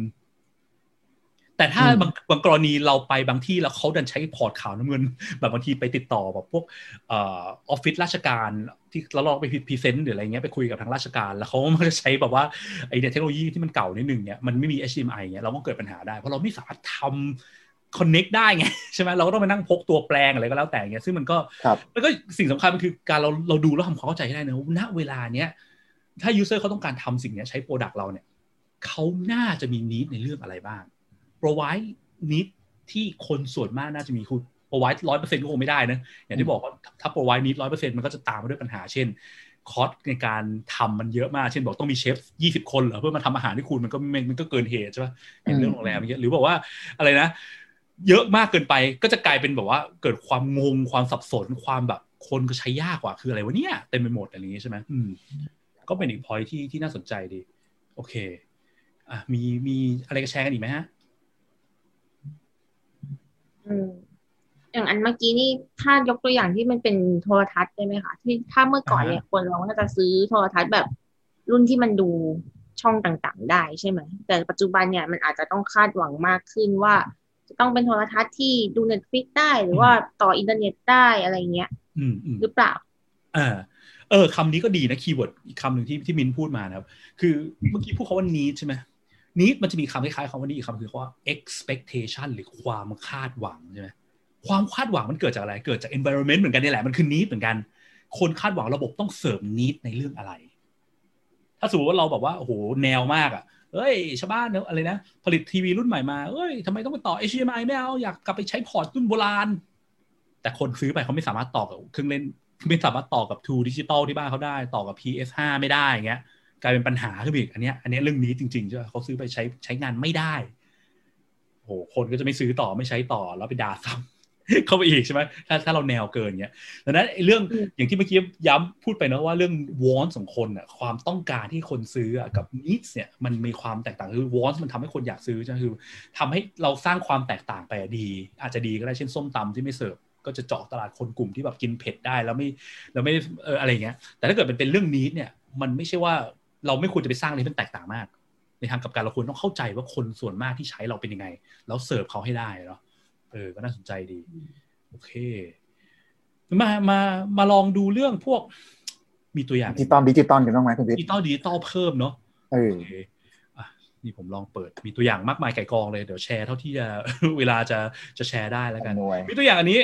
เอ่ออันนี้ก็ทำให้คนตกใจกันมามากต่อมากเนาะคืออันนี้เห็นไหมครับ เห็นแล้วครับเห็นแล้วครับโอเคไอเลื่อนๆเนี่ยนะอ่าอ่ามันก็ขยับขยับอยู่ครับ เล่นเพลงใช่ไหมเล่น social media สกอร์สกอร์ไปแล้วเล่นเพลงอัตโนมัติ สมัยก่อนเนี่ยใครเล่นไฮไฟฟ์ทัน เล่นอะไรพวกบอกว่า social media ยุคโบราณทันเนี่ย ก็น่าจะขอคุ้นเคยนะ พวกแบบเข้าเว็บไปแล้วมันเพลงเล่นดังลั่นเลยเพราะว่าแบบคือแบบไฮไฟพวกอะไร MySpace MySpace จะเป็นของพวกอเมริคนอเมริกาใช้อะไรเงี้ยนะหรือว่าพวก Bloggang อะไรเงี้ยพันทิปเออคือมันจะมีแบบเราสามารถใส่ player media player ใส่อะไรเงี้ยแล้วเล่นเพลงได้ใช่ป่ะแล้วก็แบบโอ้ยอยากให้คนเข้ามารัก แบบว่าเจอเพลงที่เราชอบ แต่สิ่งที่คนเข้ามาเจอเพลงเล่นขึ้นมาทันทีเกิดอะไรขึ้นนะตกใจดิครับตกใจด่าเลยว่าแอไอ้บเล่นเออไม่หรอกไอ้เล่นอะไรนะคะ มินเมื่อกี้มินว่าพูดอะไรไหมบอกว่าแอบเล่นตอนที่แบบประชุมอยู่อะไรอย่างเงี้ยแล้วมันแบบเสียงดังขึ้นมาแบบอย่างเงี้ยแบบแบบเข้ามาถึงถ้าโอ้มินผมนึกชอบถึงนึกถึงติ๊กต็อกอะติ๊กต็อกอ่ามัมันก็เป็นแบบนี้เลยพี่คือเปิดเข้าแอปมันปุ๊บใช่ไหมคะอืมมันก็จะเล่นเลยอืมแล้วคือเสียงมันก็จะดังขึ้นมาเลยอย่างเนี่ยอืมอืมอืมเปิดปั๊บใช่เป็นประจำมันคือมันคือการอะไร take control and freedom จาก user ไปใช่ป่ะ คือ assume คือการเข้ามาถึงคนไม่ได้ จะแน่ใจได้ไงว่าทุกคนจะ enjoy กับเพลงที่คุณคุณคุณเลือกมาไม่อาจจะเป็นมันไม่ได้ก็ได้ใช่ป่ะแต่สิ่งที่มันเกิดคือมันมีโอกาสสูงมากที่เรา พอเราไม่ให้ control เขาอะเราไป assume ทึกทักเอาเองเนี่ยเราจะไปสร้างปัญหาให้เขาเพิ่มอืมกูไม่ได้อยากฟังเพลงตกใจอะไรเงี้ยใช่ไหมแล้วมันจะมีช่วงหนึ่งที่แบบแอดมันน่ากลัวกันมากอะแอดออนไลน์เข้ามาเล่นเพลงกันเองใช่ไหมตอนนี้มันก็มีท่าใหม่ที่เขาใช้ที่มันเขาเสนอขึ้นมาที่มันก็น่าสนใจนะก็คือการที่แบบว่า เราก็ไม่ต้องเล่นวิดีโอ ให้คนกดเล่นด้วยตัวเอง ให้คน control การเล่นวิดีโอด้วยตัวเอง เพียงแต่ว่ามันก็บางทีแล้วเขาก็อาจจะกลัวว่าเฮ้ยแล้วคนไม่เห็นว่าเป็นเนี่ยเป็นวิดีโอหรือเปล่าเงี้ยอย่างน้อยการมี movie animate ขยับมันอาจจะเป็นคือกลัวว่าคนไม่สนใจวิดีโออะจะทำไงให้อย่างน้อยคนรู้ว่าวิดีโอเนี้ยมันมีอะไร ก็ลองให้เล่นแบบไม่มีเสียงดีไหมอย่างน้อยมันไม่มีเสียงดังออกมา แต่ภาพมันขยับมันก็ทำให้คนแบบ get the sense ได้นิดหนึ่งว่าไอ้วิดีโอที่มันพูดถึงมันเป็นอะไรยังไงอยู่อะเนาะซึ่งซึ่งก็เป็น solution ที่ฉลาดคิดอยู่เหมือนกันเนาะไม่รู้ใครเป็นคนเริ่มไม่แน่ใจ Facebook หรือเปล่านะครับแต่ก็มีแต่ว่าอ่า ส่วนตัวก็เคยส่วนตัวดู Netflix อยู่ก็จะเป็นประมาณนั้นนะครับ ถ้าบางทีมันก็ก็ก็มันกลายก็เป็นเหมือนกับ pattern แล้วไงเพราะอะไรที่มันใช่เยอะใช่มากๆเนี่ยเขาก็จะใช้ต่อๆกันไปทอดๆทอดๆมันก็จะกลายเป็น norm รุ่นใหม่มาใช่ไหมเพราะมัน norm เกิดเป็น norm สิ่งที่เกิดคืออะไร expectation ของคนใช่ไหมเราไปสร้างโซเชียลมีเดียเจ้าใหม่ต้อง make sure เราเข้าใจพวก expectation ของเนี้ยครบเนาะทีนี้มันก็จะมีจุดหนึ่งที่บางคนบางคนอาจจะมีนิดคือเฮ้ยถ้ามันนั่งเล่นวิดีโออัตโนมัติเนี่ยมันก็ต้องดึงเน็ตเยอะนี่หว่าต้องเปลืองเน็ตปะวะอะไรเงี้ย Facebook ก็มี control and freedom เหมือนกันคือคุณสามารถเข้าไปกดปิดออปชันไม่ให้เล่นอัตโนมัติได้ด้วยใน setting แต่ผมก็ไม่รู้นะเพิ่งรู้เหมือนกัน คือดีตรงนี้ดีตรงที่ว่ามี user control and freedom แต่อาจจะไปผิด heuristic ข้ออื่น เช่น visibility of system status คนไม่เห็นไม่รู้ว่ามี option นี้อยู่เนี่ยถ้าใครสนใจอยากรู้ไอ้ visibility of system status คืออะไรนะ สามารถไปฟังตอนก่อนก่อนๆแล้วผมจำตอนไม่ได้แล้วลองไปไล่ดูในวิดีโอของเพจพับซุดดูนะ โอเค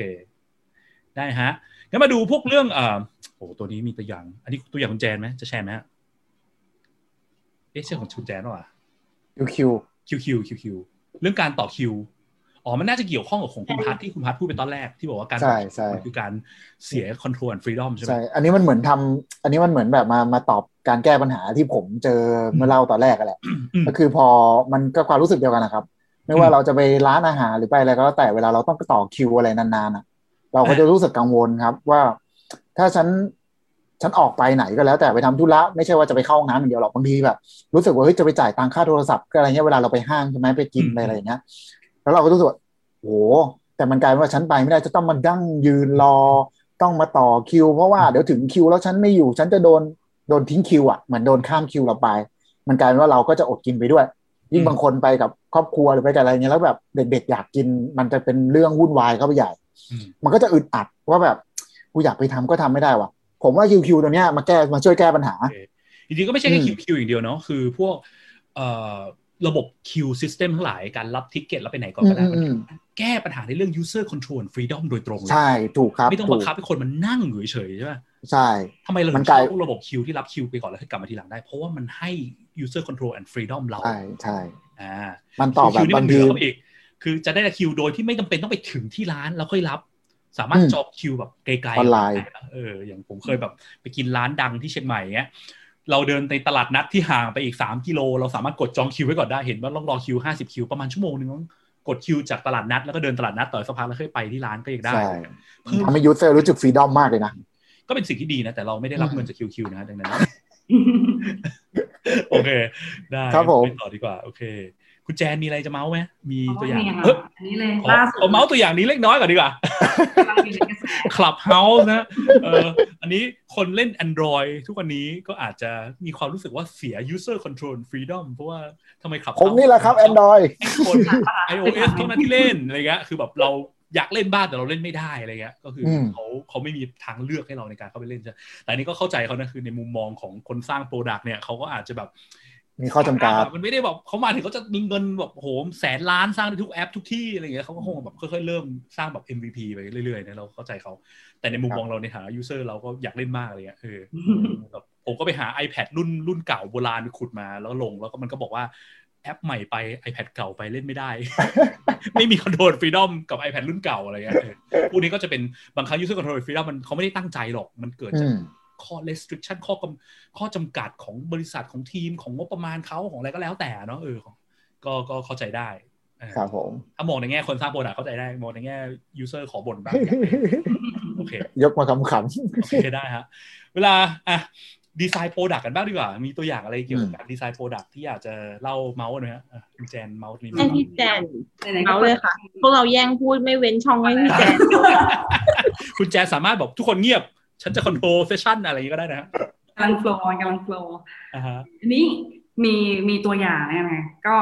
เอาแอปใกล้ตัวแหละ Dolfin เนี่ยแหละอืมเข้ามา เพราะว่าเหมือนกับ เออมันจริง ๆ อาจจะนึกไม่ถึงนิดนึงค่ะ พอดีเพิ่งทำเหมือนกับ phone interview หาลูกค้าพอดีแล้วก็เออพอยนี้น่าสนใจเหมือนกันแฮะว่าอ่าฮะการที่เขามาใช้แล้วก็โอนเงินเข้ามาใน wallet ดอลฟินใช่ปะคะแล้ว เราเปิดช่องให้เขาสามารถโอนกลับไปพร้อมเพย์ได้อะตอนแรกเราคิดว่าเออคนใช้ก็คงโอนไปให้เพื่อนมั้ง ที่เป็นอาจจะมี Dolfin แล้วก็คนที่ไม่มี Dolfin ก็โอนช่องทางพร้อมเพย์ให้เพื่อนอืมได้ในวง ปรากฏว่าเฮ้ยมันก็มีคนที่รู้สึกว่า เอ้ย อันนี้เป็นเป็น freedom ของเขาในการที่เอาเงินเข้ามาก่อน แล้วถ้าเกิดเขาใช้แล้วมันเหลือ เขาก็สามารถโอนกลับเข้าบัญชีพร้อมเพย์ตัวเองได้ เขารู้สึกว่า เออ อันเนี้ย เขาพูดเลยว่าแบบเออมันไม่อึดอัดก็เลยนึกถึงพอดีค่ะว่าอ่าโอเคเออจริงด้วยเฮ้ยเราเรานิดนึงก่อนนะว่า Dolfin เนี่ยมันเป็น wallet ใช่ป่ะก็คือว่าคนสามารถเติมเงินเข้ามาใน wallet เพื่อไปซื้อนั่นซื้อนี่ได้อย่างงี้ใช่ป่ะใช่ที่ค่ะปัญหาคือหลายๆครั้ง wallet ที่เราเจอคือเอาเงินใส่เข้าไปแล้วมันเอาออกเงินออกไม่ได้ใช่ตัวอย่างเช่นร้านกาแฟเจ้าดังเจ้าหนึ่งที่มีระบบ wallet เนี่ยเติมเงินเข้าไปก็คือออกได้ในรูปแบบการไปซื้อกาแฟที่ร้านเงี้ยเอาเงินสดคืนกลับมาไม่ได้เงี้ยเนาะอืมใช่ค่ะอย่างอันั้นนนี้ดอลฟินเยี่ยมกว่าฮะเพราะว่าเขามีออปชันที่ใช้ในการให้คน คืนเงินกลับมาได้ด้วยอืมำอันนี้อันนี้อันนี้ขอขอเสริมคุณแจนหน่อยได้ปะได้แม่งมีเคสใกล้ๆกันอย่างเงี้ย แล้วตอนนั้นคือหัวเสียมาก ผมไปใช้แอป แอปซื้อซื้อของออนไลน์เจ้าหนึ่งแล้วกัน ก็ก็ใหญ่อยู่ ก็เป็นเจ้าดังเจ้าหนึ่งแล้วกัน แต่ในตลาดเจ้าดังมีหลายเจ้านะขอไม่พูดถึงแล้วกัน คือเรื่องของเรื่องอะครับ คือผมอะซื้อของสั่งของไป ผมจ่ายตังค์ไปเรียบร้อยหมดแล้ว ก็เป็นเงินอยู่ห้าหกร้อยบาทเหมือนกันอืมนะครับ แล้วทีเนี้ยอยู่ดีๆเนี่ยของที่สั่งไปอะ เกิดไม่ส่งมาหาผมอืมด้วยเหตุผลที่เขาก็แจ้งผมก็ติดต่อไปแหละ แล้วเขาก็แจ้งว่า พอดีสินค้าหมดค่ะ ผมก็แบบเฮ้ยหมดแต่ไม่บอกกูแต่ทีแรกทีนึงแล้วนะอืมแล้วนี่จะเอาทำยังไง แล้วเงินที่ผมจ่ายไปจะยังไงเขาก็บอกว่าเดี๋ยวเขาโอนคืนมาให้ครับอืมผมก็ว่าโอเค อะโอนคืนมาให้ เราก็รอแล้ว ตอนจ่ายเนี่ย ผมเลือกจ่ายแบบ ผมเลือกจ่ายผ่านธนาคารนะแอปแบงก์อืมผมก็โอนแอปแบงก์ตอนจ่ายในช่องทางการจ่ายเยอะแยะเลยนะอืมเสร็จปุ๊บโอนคืนกลับมาครับ ผมก็ติดต่อไป โอนมาให้ผมยังไง จะนึกผมเข้าใจนึกว่าจะเข้าบัญชีผมหรือเปล่าอืมอืมสุดท้ายบอกว่า โอนเข้า wallet เจ้าหนึ่งซึ่งเป็นเจ้าที่อืมที่ร้านค้าเอ้ยไม่ใช่ร้านค้าเจ้าที่ไอแอปขายของอะเป็นคนสร้างขึ้นมาอืม wallet หาอะไรก็ไม่รู้ ซึ่งผมก็แบบอ้าวเดี๋ยวเราพี่คุณเออเออเออแล้วแต่ผมก็จะรู้สึกว่าเต็มอ้ามาวกชิปชิปแล้วแล้วจะทำยังไงวะ เพราะเราไม่เราไม่เคยเปิด wallet นั้นใช้ อืมแล้วกลายเป็นว่า แล้วผมอะ จะเอาเงินกลับมาได้ยังไง เพราะมันเป็นเงินห้าร้อยกว่าบาท ผมก็อยากจะเอาไปซื้ออย่างอื่นอืมอืมกลายเป็นว่าแอปเนี้ยบังคับให้ผมต้องไปเปิด wallet กับของเขาก่อน ไม่งั้นผมจะไม่สามารถเอาเงินออกมาได้เด็ดขาดอืมมันกลายเป็นว่าผมต้องไปเปิด wallet อันหนึงโดยจะต้องยืนยันตัวตนโดยใช้บัตรประชาชนอะลองคิดดูนะครับว่าหงุดหงิดตั้งแต่ไม่ได้ของหงุดหงิดตั้งแต่ไม่ได้โคไม่ได้เงินคืน แล้วไหนจะต้องมาบังคับให้ผมสมัครอีกเออแม่งโคตรไม่มีฟรีดอมอะไรให้ผมเลยอ่าอืม เออเนี่ยอันเนี้ยอันเนี้ยเหมือนกันเลยครับ รู้สึกความรู้สึกเดียวกันเลยครัอับนนี้เป็นเป็นหลาย ๆ ครั้งเรามักจะเจอนะคือบางทีอะเป็นอืมเป็น business decision คือคือ business หลาย ๆ ครั้งเนี่ยคือเขาจะมองว่าแบบสมมติว่าอาการเนี่ย การโฮเงินคนไว้อะไรเงี้ยมันสามารถ business จะได้จะได้จะได้ benefit ไงเอาไปลงทุนเอาไปอะไรก็แล้วแต่เนาะคือการโฮเงินคนไว้ทำทำให้การเอาออกยากๆไม่ provide of freedom น้อยๆให้คน แต่สิ่งที่มันคือสิ่งในระยะสั้นเนี่ยแน่นอน business มีเงินอยู่ในบัญชี business เนาะ แต่ในทางปฏิบัติแล้วอะถามว่าสิ่งที่เราควรจะมองมากกว่า business ได้เงินอะไรคือ experience ที่มันเกิดเนี่ยคน happy กับมันจริงๆหรือเปล่าเพราะว่าถ้าการการ take control freedom คือ take นี่ take หน่อยมันก็มันก็ยังโอเคนะเพราะอย่างที่เราบอกไปว่าจะ provide user control freedom โคตรๆเนี่ยมันใช้ cost เยอะมากในการทำแต่ก็ไม่ควรจะ provide น้อยเกินไปซะจนไปลิดรอนสิทธิของของของ user เนาะเพราะมันจะกลายเป็น user จะเกิดความ unhappy เกิดความแบบ frustration ความหงุดหงิดเยอะมาก แล้วเยอะมากยิ่งเยอะเท่าไหร่เนี่ยก็มีโอกาสที่มันจะเกิดผลเสียกับ business ระยะยาวได้ใช่ไหมเช่นคุณเอาไปโฆษณาด่าซ้ำไปบอกให้เพื่อนอย่าไปใช้อะไรเงี้ยเนาะเออโพสต์ลงโซเชียลมีเดียเนาะทีนี้เออเหมือนคุณบอกว่ามันมีเคสอะไรที่เขาแชร์กันเรื่องเกี่ยวกับการไอ้ชิปปิ้งอะไรปะอืมอืมอืมอืมอืมมีมีมีมีมีเออเอคุณอพิทลองกดลงไปเลยได้ไหมครับ จะได้ไม่ต้องสลับแชร์ อยู่ตรงนี้ปะอีกอันหนึ่งครับ อันนี้ใช่ปะอ่าใช่ใช่ อันนี้ก็ผมจะมีปัญหากับไอ้พวกนี้เยอะแชร์กันเรื่องดังๆเมื่อไม่นานมานี้ใช่ใช่ใช่ผมจะมีปัญหากับไอ้พวกนี้เยอะเนาะจริงๆผมเป็นพ่อบ้านสายช็อปอ่าฮะออนไลน์ ก็คือซื้อของ freedom ในการช้อปเออปิ้งเออเออใช่มีครับมีเราต้องซื้อของให้ลูกให้เมียครับผมอืมอืมครับก็คืออันเนี้ยผมอะรู้สึกมาสักแป๊บหนึ่งแล้วแหละ ว่ามันแปลกๆแต่ตอนนั้นน่ะไม่ทันสังเกตเพราะซื้อเพลินอืมแล้วสุดท้ายมาได้ยินข่าวครับ ในโซเชียลในอะไรเงี้ยว่าเฮ้ยเนี่ยช้อปปี้เนี่ย มีอยู่ช่วงหนึ่งเมื่อเร็วๆนี้เองครับอืมซึ่งเมื่อเวลาเรากดซื้อของเสร็จอะโดยปกติแต่ก่อนหน้านี้นะ เราสามารถเลือกเจ้าที่เราจะจะใช้บริการได้อืมโดยแต่ละเจ้าก็จะบอกจำนวนเงินค่าขนส่งเลยอืมซึ่งซึ่งซึ่งเราสามารถคอนโทรลได้เองอืมว่าเราจะเลือกเจ้าไหนลือกส่งแบบใช่ใช่ราคาถูกราคาแพงคุณภาพเราเลือกของเราเองได้อ่าอ่าแต่มันมีอยู่ช่วงหนึ่งเนี่ยครับ มันเลือกไม่ได้อืมมันเหมือนระบบอะครับ มันไปจัดการให้เอง มันเป็นเรื่องให้เราอัตโนมัติ ใช่ไปเรื่อยเราอัตโนมัติ แล้วมันเลยกลายเป็นกระแสเลยครับ เนี่ย ว่าแบบเนี่ยอย่างอย่างอันซ้ายมือเนี่ยครับ อันนี้ก็ตัดมาจากเว็บข่าวนะครับเขาก็บอกว่าไม่ต้องมาสารแหนเมื่อผู้บริโภคไม่มีสิทธิ์เลือกอะไรแบบเนี้ยครับข่าวใช้คาว่าสาระแหนกับใช่ใช่ครับ แล้วมันกลายว่า Shopee ต้องออกมาเนี่ย operation ต้องออกมาขอโทษขอโพยกันยกใหญ่ เพราะว่ากระแสมันเริ่มมากขึ้นเรื่อยๆครับอืมมันไม่ได้ไม่ได้แค่ฝั่งแค่คนใช้อย่างเดียว ผมรู้มาว่ามันเป็นฝั่งของแม่ค้าพ่อค้าด้วย มันกลายเป็นว่าเขาไม่สามารถ control คุณภาพในการขนส่งสินค้าเขาได้ด้วยเหมือนกันอืมบางคนมันก็เลยมีปัญหา sensitive แล้วเขาก็ไม่อยากใช่หลายๆเจ้ฝั่งที่มันแบบถูกเกินไปที่แบบมันคุมไม่ค่อยไม่ค่อยดูแลสินค้าอะไรกันใช่ ซึ่งซึ่งเคสเนี้ยที่ผมพยายามยกขึ้นมาไม่ใช่ว่าจะมาโจมตีเจ้านี้นะครับอืมแต่ยกขึ้นมาเพื่อให้อยากให้ทุกคนเห็นว่า เวลาที่ดีไซน์อะไรก็แล้วแต่อะครับ ถ้าสมมติเราไปดีไซน์แล้วอิงกับ business หรืออะไรนโยบายอะไรมากเกินไปจนเราอะไม่รู้ว่าความต้องการของ user อะมันคืออะไรกันแน่ครับ เรามองข้ามตรงนั้นมากเกินไปอะ feedback มันจะกลับมาค่อนข้างแรงนะครับ ยิ่งเจ้าใหญ่แค่ไหนอะ feedback ยิ่งเร็วและแรงมากขึ้น ฝากไปถึงคุณแจนด้วยนะครับ อย่าลืม wallet ของคุณแจนด้วยเดี๋ยวครับเดี๋ยวเดี๋ยวแจนโอเคโอเคแจนซึ่งซึ่งถ้าเราดูจริงๆอะครับ อย่างพันทิปผมตัดมาแค่แค่บางส่วนนะครับอืมเนี่ยเขาก็จะบ่นเลยนะครับ ว่าแบบเป็นแบบสุ่มไม่ดีเลยอย่างเงี้ยครับ เราใช้เบสเอ็กเพสคือบางคนเนี่ย สถานที่ที่เขารับของอะเขาโอเคกับบางเจ้า และไม่โอเคกับบางเจ้าเนี่ยเขาก็จะเลือกถึงแม้มันจะเสียแพงกว่า เขาก็เต็มใจที่จะเสีย อืมอืมเพราะเขารับได้ แต่มันกลายว่าพอบังคับเขาก็จะบอกไม่ดีเลยค่ะ แต่ทำอะไรไม่ได้เลยเนี่ย คือความรู้สึกที่ user เขารู้สึกอึดอัดแล้วแหละอืมซึ่งยังถ้ายังปล่อยไปเงี้ยมันก็อาจจะเป็นไปได้จนถึงขนาดที่ว่า user เดิมๆอาจจะหายไปอาจจะเลิกใช้ แล้วไปใช้คู่แข่งของเราแทนมากมีกโอว่ากาสมีโอกาสมากถ้าใช่ครับคือมันเขาแล้วเขาเคยเจอประสบการณ์แย่ๆกับ Shopee ใช่ใช่ใช่รุนแรงมากเลยใช่ แต่เห็นว่าตอนนี้เขาปรับแล้วนะครับ เห็นมันมันมันก็นี่ดีก็รับ feedback นี้ไปแล้วแล้วนี่เป็นเราสิ่งที่ปรับดีเออใช่ครับ ก็ถือว่าเป็นสิ่งที่ดีรับฟังคือคือ business หรือว่า product ทำผิดพลาดเป็นเรื่องปกติมากเนอะอืมอันกว่าคือการรับฟังรีบ get feedback แล้วกลับมาแก้ดีไซน์หรือเปล่านะอืมอืมอืมอืมครับผมใช่ประมาณนี้ครับนี่เป็นสิ่งที่ดีนะเออใช่ครับผมอีกตัวอย่างหนึ่งพอพูดถึงเรื่องเมื่อกี้บังคับบังคับเนอะตัวอย่างหนึ่งอันนี้มาจากเออเอ่อสามารถเข้าไปฟังในผักสดพอดแคสต์ได้ครับมีไอ้ลิงก์ขอยู่เออขายของนิดนึงก็ไม่ได้ขายของแล้วเข้าไปฟังก็ก็ก็พอดีเคยจริงๆมันไม่ใช่เรื่องของเอ่อไม่ไม่ใช่ของบริษัทเราหรอกแต่ว่าเป็น case study ที่ดังที่สุดในวงการ UX นะ ก็คือว่าเอ่อเรื่องของคุณ Jared Spool นะครับเออคือเขาเป็น case study ที่ที่เขาไปแก้ปัญหาอีคอมเมิร์ซเจ้าหนึ่งใช่ไหมที่อีคอมเมิร์ซเจ้านี้เขาสงสัยว่าทำไมคนเข้ามาแล้วไม่กดซื้อกันเลยอะไรเงี้ยแล้วคนก็กดออกหมด สุดท้ายไปพบเขาก็เลยไปทำ user research แล้วก็พบว่าคนด่าว่าทำไมถึงมาบังคับให้คนสมัครสมาชิกก่อนถึงจะซื้อได้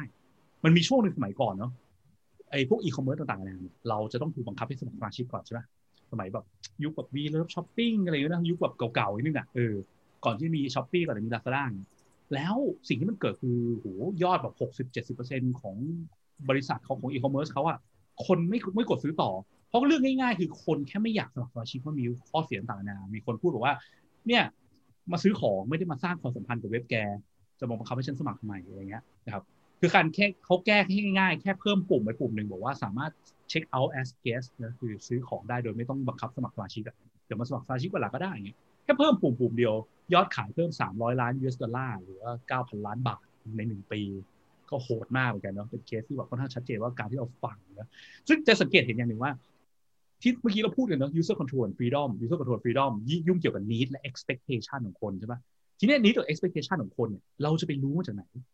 วิธีที่ดีที่ที่ดีที่สุดที่จะทำให้เรารู้ need กับ expectation ของคนก็คือการไปทำ user test นะไปฟังจากคนจริงๆใช่ปะอย่าคิดกับเราเองเพราะคิดเราเองมันก็มีโอกาสคิดสูงหรือคิดไปคนละทางเยอะอะไรอย่างเงี้ยนะครับ อืมครับ ได้นี่ก็เป็นตัวอย่างหนึ่งเนาะโอเค ทีนี้ก็จะมีแบบว่าเอ่อจุดหนึ่งที่มันน่าสนใจคืออ๋อไอผักไอไอไอปุ่มสามร้อยล้านเนี่ยเดี๋ยวให้ทางแอดมินเขา share link ไปเออแชร์ไปแล้วเนาะก็คือว่าสามารถกดเข้าไปฟังได้นะ มีอยู่ในผักสดพอดแคสต์ถ้าใครอยากไปฟัง story มันเต็มๆนะ สังเกตเห็นว่า user control freedom จะเป็นการ balance นะระหว่างว่าให้ option user serve need user ให้มากๆ versus การแต่ถ้าเกิดเรา serve need กับคนมากๆ สิ่งที่มันอาจจะเป็นปัญหาได้คืออะไร อาจจะเกิดคนอาจจะทำอะไรผิดพลาดได้ยากได้ได้ง่ายขึ้นใช่ไหมกดนู่นกดนี่ผิด หรือว่าคนจะจะแบบเจอ option ที่เต็มหมดเลยแบบโอ้โหแบบอะไรเนี่ยปุ่มไหนวะแบบเข้ามาถึงสามารถทำได้หนึ่งร้อยอย่างมีปุ่มหนึ่งร้อยปุ่มในหน้าแรก ก็จะกลายเป็นรกเต็มไปหมดมันจะกลายเป็นไปผิด heuristic ข้ออื่นแทนนะเนาะ ทีนี้คำถามก็คือว่าแล้วเราแบบว่าเส้นแบ่งระหว่าง user control freedom กับ error prevention เนี่ยมันควรอยู่แค่ไหนยังไงบ้างอะไรเงี้ยเนาะคือการทำดีไซน์คือการ weight trade-off ใช่ไหมว่าอะไรสำคัญกว่ากันใช่ไหมอย่างรูปนี้อะคุณพัดอันนี้ของคุณใช่ไหมครับผมขับรถอืมอันเนี้ยมันเป็นมันผมรู้สึกใกล้ตัวปกติเป็นคนขับรถ แล้วรถที่ผมใช้เนี่ยจะมีเด็กนั่งด้วยเสมอก็คือลูกสาวครับนะครับ ความใกล้ตัวก็เลยรู้สึกว่าอ่าไอตัวเนี้ยนะครับไอตัวตัวกระจกเนี่ย นะครับ ถ้าคนขับรถอยู่แล้วน่าจะน่าจะคุ้นแหละ คือเราอะฝั่งคนขับเนี่ยมันสามารถคอนโทรลได้ทุกอย่างเลยนะครับอืมแล้วมันจะมีฝั่งเด็กอะครับ ฝั่งคนนั่งแล้วกันไม่ใช่ฝั่งเด็ก ฝั่งคนนั่งเองอะมันก็จะมีปุ่มปรับกระจกเหมือนกันอืมซึ่งเขาอะสามารถจะมีคอนโทรลในการเปิดปิดของเขาได้ในมุมของเด็กนะครับอืมเพียงแต่ว่าถ้าเป็นเด็กจริง ๆ เนี่ย มันจะมีความกังวลนิดนึงนะครับ ด้วยความที่เราเป็นเป็นเป็นพ่อแม่เป็นผู้ปกครองอะไรอย่างเงี้ยอืมเราก็จะแบบเฮ้ยเรากลัวว่ะว่าเด็กอะจะไม่ได้ตั้งใจกดเปิดปิดหรอก อาจจะเล่นโซนแล้วมือไปโดนเข้าอืมแล้วกระจกมันเกิดเปิดขึ้นมาแล้วกลายเป็นว่าเขาอะเล่นอยู่บนรถหรืออะไร ซึ่งจริงๆมันไม่ควรเล่นบนรถอยู่แล้วเนาะแต่อันนี้มันอาจจะเกิดจากว่าไม่ได้ตั้งใจอืมแล้วพอเปิดไปแล้วกลายเป็นว่า แขนเขาหัวเขาหรือของอะไรก็แล้ว แต่มันหลุดออกไปนอกรถแล้วมันจะไปเกิดอันตรายได้โอเคซึ่งอันเนี้ย ผมรู้สึกว่ามันมันมันน่ากังวล ซึ่งก็เลยรู้สึกว่า ตัวเนี้ย มันก็เลยมันก็ดีนะครับ ผมว่าเขาอะออกแบบมาคิดถึงจุดนี้ได้วยแหละ ถ้าสังเกตจากรูปซ้ายมือที่ผมเอามาเนี่ย มันจะมีปุ่มไม่ปุ่มซ้ายเห็นไหมครับ มันจะสามารถกดล็อกได้นะ กดล็อกโดยที่พอกดล็อกฝั่งฝั่งคนขับ ประตูอื่นจะไม่สามารถกดได้เลยครับโอเคมันเลยกลายเป็นแบบผมเลยรู้สึกว่าเอ้ยอันเนี้ยอยากเอามาให้ดูว่า ถึงแม้เราจะปล่อยให้ให้ ให้ใครก็แล้วแต่ user ก็แล้วแต่ครับ มี control อะแต่บางครั้งอะเราต้องนึกถึงด้วยนะ ความ balance ไม่ว่าจะเป็นเรื่องเนี้ยความ safety ของคน user เองอืม นะครับหรือแม้กระทั่งแบบเป็นแอปพลิเคชันอะไรก็แล้ว แต่ ถ้าเราให้เขา control มากเกินไป ก็ต้องระวังเหมือนกันว่า ถ้าปล่อยให้ control มากแล้วมันเกิด error ขึ้นง่ายๆเนี่ย อันนี้เราต้อง balance กันให้ดีครับอืมครับผมก็คือว่าถ้าเป็นดีไซเนอร์ก็อาจจะต้องมา make decision นะว่าเฮ้ยเนี่ยฝั่งคนขับสมมติว่าอ่าเราเราเคยดีไซน์มาแล้วมัน work น่าเลยนะคือคนฝั่งคนขับสามารถควบคุมกระจกขึ้นลงทุกฝั่งได้เลยทีนี้อืมคำถามต่อมาคืออ้าวแล้วที่นั่งคนอื่นล่ะ คนนั่งควรจะมีแผง control ปุ่มกระจกเหมือนกันทุกที่เลยไหมสี่ข้างอืม ใช่ไหมมันก็จะเป็น weight trade-off แล้ว ถ้าเรามี control ทุกที่เลยก็จะแปลว่าเรามี user control and freedom มันดีมาก ครับผม ปัญหาที่เมื่อกี้คุณพัฒพูดมาก็อาจจะบอกว่า แต่มันก็อาจจะต้อง balance นะ มี control มากไปอาจจะเกิดปัญหา error อะไรตามมาหรือเปล่า เช่นใช่ถ้าเด็กนั่ง แล้วเผลอไป control ไปเปิดหน้าต่าง หรือไปเปิดอะไรขึ้นมาแล้วมันมันเกิดอันตรายขึ้นมาเนี่ยคำถามคือระหว่างคนให้คนที่นั่งข้างข้างหลัง control กระจกอื่นได้ กับการที่การไม่ให้เด็กไป control มากเกินไปอะไรสำคัญกว่ากัน อืมครับเออซึ่งถ้าเราเรา weight balance ว่าเออเรามองว่าจริงๆมันไม่จำเป็นต้อง control ได้มากขนาดนั้นก็ได้อะไรเงี้ยเราก็อาจจะครับเอากลุ่มออกไปใช่ไหมในใช่ขณะที่ถ้าฝั่งคนขับอะสามารถ control ล็อกกระจกอะไรต่างๆได้ไหมเพิ่ม control ได้เพิ่มเข้าไปอีกเงี้ยจะโอเคไหมถามว่าฝั่งคนขับมีโอกาสที่เด็กจะไม่นั่งตรงนั้นไหมก็ก็ก็น้อยเนาะก็มันไม่ได้ใช่ไม่ได้เยอะขนาดนั้นอะไรเงี้ยใช่ครับมันก็ยังโอเคนะการ provide option เพิ่มไปฝั่งคนขับมันก็ดูจะเป็น option ที่ make sense อะไรเงี้ยนะเออใช่ครับโอเคก็ก็เป็นตัวอย่างที่ดีของการบอก balance ระหว่างดีไซน์นะว่า heuristic ข้อไหนมันควรจะสำคัญกว่ากันแน่นะครับอือฮึอันนี้อะไรฮะ อันนี้ของคุณแจนใช่ไหมฮะสายแต่งรูป อ่าใช่ค่ะ พอเมื่อกี้พูดถึงอะไรนะ ความแบบ error prevention แล้วที่แบบนึกถึงคนที่ต่างกันใช่ไหมทีนี้ลองดูสิว่าแบบเอ๊ะบางทีดีไซน์มันก็อาจจะแต่ละ product อาจจะตอบตอบโจทย์เหมือนกับว่า กลุ่มคนที่แตกต่างกัน เช่น มือสมัครเล่นกับคนที่แบบโหแบบเรียกว่าอะไรนะ เป็นเหมือนกับ master อะอย่างเช่น อย่างเช่นเรื่องแต่งรูปยังไงถ้าเราเทียบแบบ Instagram ที่แบบ provide option น้อย user อาจจะไม่ได้เขาก็คือบาลานซ์ใช่ไหมคะจริง ๆ การแต่งรูปมันก็แต่งได้แบบ มากมากมายเหลือเกินจะปรับแสงตรงนี้นิดนึงจะปรับเฉพาะจุดก็ได้ หรือจะปรับแบบเปลี่ยนสีฉาบภาพอะไรเงี้ย ก็ทำได้เยอะแยะไปหมดเลย ถ้าเกิดคน expert เนาะแต่ว่าอืมอืม IG เขาอาจจะบอกว่า เออ เราเสิร์ฟลูกค้าที่ต้องการให้ รูปสวยแค่นั้นก็พอแล้วไม่ต้องทำอะไรมากมายหรอกอืมเขาก็อาจจะไม่ได้ให้เปิด option ให้ user เนี่ย control อะไรมาก หรือไม่ได้มี freedom มากขนาดนั้น สมมติจากทำได้ร้อยอย่าง อาจจะเหลือสักสิบอย่างก็พอละอืมอืมก็เลยกลายเป็นว่าตอบโจทย์กลุ่มคนที่เป็นเหมือนกับ daily use เนอะ no wins นะเดี๋ยคนวที่ต้องการความ simple ก็ใช้ได้ อันนี้ก็น่าสนใจนะ ตรงที่ว่ามันขึ้นอยู่กับว่า ทีนี้เมื่อกี้เราพูดถึงเรื่อง user need user need ไปแล้ว สิ่งหนึ่งที่สำคัญไม่แพ้ user need คือ user ใช่ป่ะใช่มันคือ product แต่ละ product ไม่จำเป็นต้องเสิร์ฟคนทุกคนในตลาดนะขึ้นอยู่ว่าเราจะโฟกัสเป็นคนประเภทไหนเป็นหลักใช่ไหม Photoshop Lightroom Adobe Product เนี่ยเขาจะโฟกัสเป็นคนที่เป็น expert นะส่วนอ่า IG หรือแอปแต่งหน้าแบลตอนนี้มีแอปแต่งหน้าบริงอะไรบ้างอะคุณมิ้นอืมเออยังไม่เปิดไมค์ยังไม่เปิดไมค์ไม่ตูค่ะ ไม่ตู อะไรนะ เมื่อยเมื่อยเมื่อยตู่ไม่ตูแอปของจีนอะอ๋อไม่เคยใช้เลยแต่เคยใช้หรือเปล่าไม่เคย แต่ว่าเคยเห็นเนาะที่แบบว่าอ๋อเฮ้ยแป๊บนึงแบบตาโตเฮ้ยแต่งใช่หน้าปากตาตาโตลดแขนลดขาอย่างงี้ยืดขาได้เออหน้าเรียวหน้าผอมอะไรอย่างเงี้ย Photoshop ก็ใช่สามารถใช่ยืดแขนยืดขาทำตาโตได้เหมือนกันใช่ไหมแต่หูกว่าจะทำได้นี่อ๋อโคตรยากใช่ แต่ถ้าทำเป็นเนี่ยมันจะโอ้โหอลังการมากคอนโทรลมันสูงมากเพราะฟังก์ชันมันโหดมากใช่ป่ะแต่สิ่งที่ตามมากับความฟังก์ชันโหดคือมันใช้ยากมากกว่าจะนั่งเรียนรู้ใช่ไหมอืมเขาเลยเจาะตลาดไปยังกลุ่มที่เรียกว่า expert user นะ versus กลุ่มอะคนที่แบบ ฉันอยากทำเล็กๆน้อยๆนี้ฉันมีอยู่แค่เนี้ยอยากทำให้ตาโตหน้า bling ไม่ต้องไปจำเป็นต้องไปเพิ่ม option อะไรให้ฉันเยอะขนาดนั้นก็ได้ ของง่ายๆ อืม control น้อยๆก็ได้ แต่ต้อง make sure นะว่าไอ้ control น้อยๆมันตรงกับสิ่งที่ฉันต้องการจริงๆ ไม่ใช่มาถึงเข้าไปถึงแบบมีแต่ฟังก์ชันแบบอะไรนะเออแบบ filter effect อะไรไม่รู้ประหลาดๆที่อ่านชื่อยังไม่รู้คืออะไร แล้วก็ไม่ได้เป็นสิ่งที่ต้องการนี่ก็เป็นปัญหาได้ใช่ไหมดังนั้นมันคือสิ่งสำคัญ เมื่อกี้มีคาว่า expert user นิดหนึ่งนะคือคาว่า expert user ต่างกับไอ้ user มือใหม่หรือ novice user ยังไงบ้างตรงที่ว่าต่างตรงการเรียนรู้ information ในหัวเขา expert คือคนที่เรียนรู้ construct information ฝังเข้าไปใน long term memory เขาหมดแล้วส่วน novice คือคนที่แบบไม่รู้เรื่องอะไรเลยเข้ามาถึงแบบมันต้องมานั่งเรียนรู้ใหม่อะเนาะ มันเลยยากสำหรับเขานะอันนี้คือเส้นแบ่งเนาะถ้า expert เน้น user control freedom เยอะๆถ้าเอ่อ novice เน้น error prevention อย่าไปให้เขาอะไรเยอะแยะดีกว่าเดี๋ยวมันจะเหนื่อยมันจะยากมันจะทำอะไรผิดผิดพลาดๆด้วยเนาะอย่างแบบเด็กเมื่อกี้เรื่องรถของคุณพัฒน์นี่ก็น่าสนใจคือเด็กๆนี่ก็เป็น novice user ใช่ไหมมีโอกาสครับไปกดผิดถูกสูงเกิด error อะไรต่างๆนานาได้เยอะอะไรเงี้ยก็ต้องระวังนะครับ ก็ balance ให้มันถูกแล้วกันนะครับ ก็ขอสรุปเล็กน้อยก่อนแล้วกันเออขอข้าม อันนี้อยากอยากแชร์ไหมครับอีกสักตัวอย่างไหมอันนี้ของคุณแจนไหม ไม่ใช่ค่ะเอาเหรอคือเราข้ามไปก่อนแล้วกัน โอเคอะเราเลยเราเลยเวลานิดหนึ่งแล้วก็ขอสรุปเร็วๆเนาะ user control and freedom นะครับหลักๆเนี่ยคือการ provide option option ขึ้นขึ้นอยู่กับอะไร ขึ้นอยู่กับ needs ว่าคนต้องการทำอะไรใช่ไหมในเวลาต่างๆนานาเราต้องเข้าใจให้ได้ว่า needs ของคนเนี่ยคืออะไรอะเนาะทีเนี้ยหลักๆ ง่ายๆ อยากจะดูว่าเอ่อเรามีปัญหาเรื่อง user control and freedom ดูยังไง หลักๆ ดูว่าถ้า user เรา บ่นหรือตัวเรารู้สึกว่าทำไมมันอึดอัดทำไมมันทำไม่ได้วะ เนี่ยคือมีแนวโน้มว่ามันเกิดจากระบบเรามีปัญหาเรื่อง user control and freedom สูงเนาะแล้วก็สิ่งสำคัญก็คือการที่เราต้องไป manage ไอ้ user need เนี่ย need แบบไหนหลักๆเนี่ย need หลักเนี่ยคือ need แบบที่เขาเรียกว่า expectation เนาะ expectation คือ need ที่คนเขาเกิดจากการที่เขาเรียนรู้มาแล้วว่าระบบประมาณนี้มันทำอย่างนี้ได้ เราควรต้องทำได้ตาม expectation เขาถ้าเราทำไม่ได้ปุ๊บเกิดอาจจะเกิดปัญหาได้นะครับ แล้วก็การดีไซน์เนาะ make sure ว่าเราจับ target group เราชัดเจนก่อนว่ากลุ่ม target ที่เราจะโฟกัสคือ expert หรือ novice เนาะถ้า expert ก็ make sure ว่าเรา provide option เยอะๆ control เยอะๆกว่า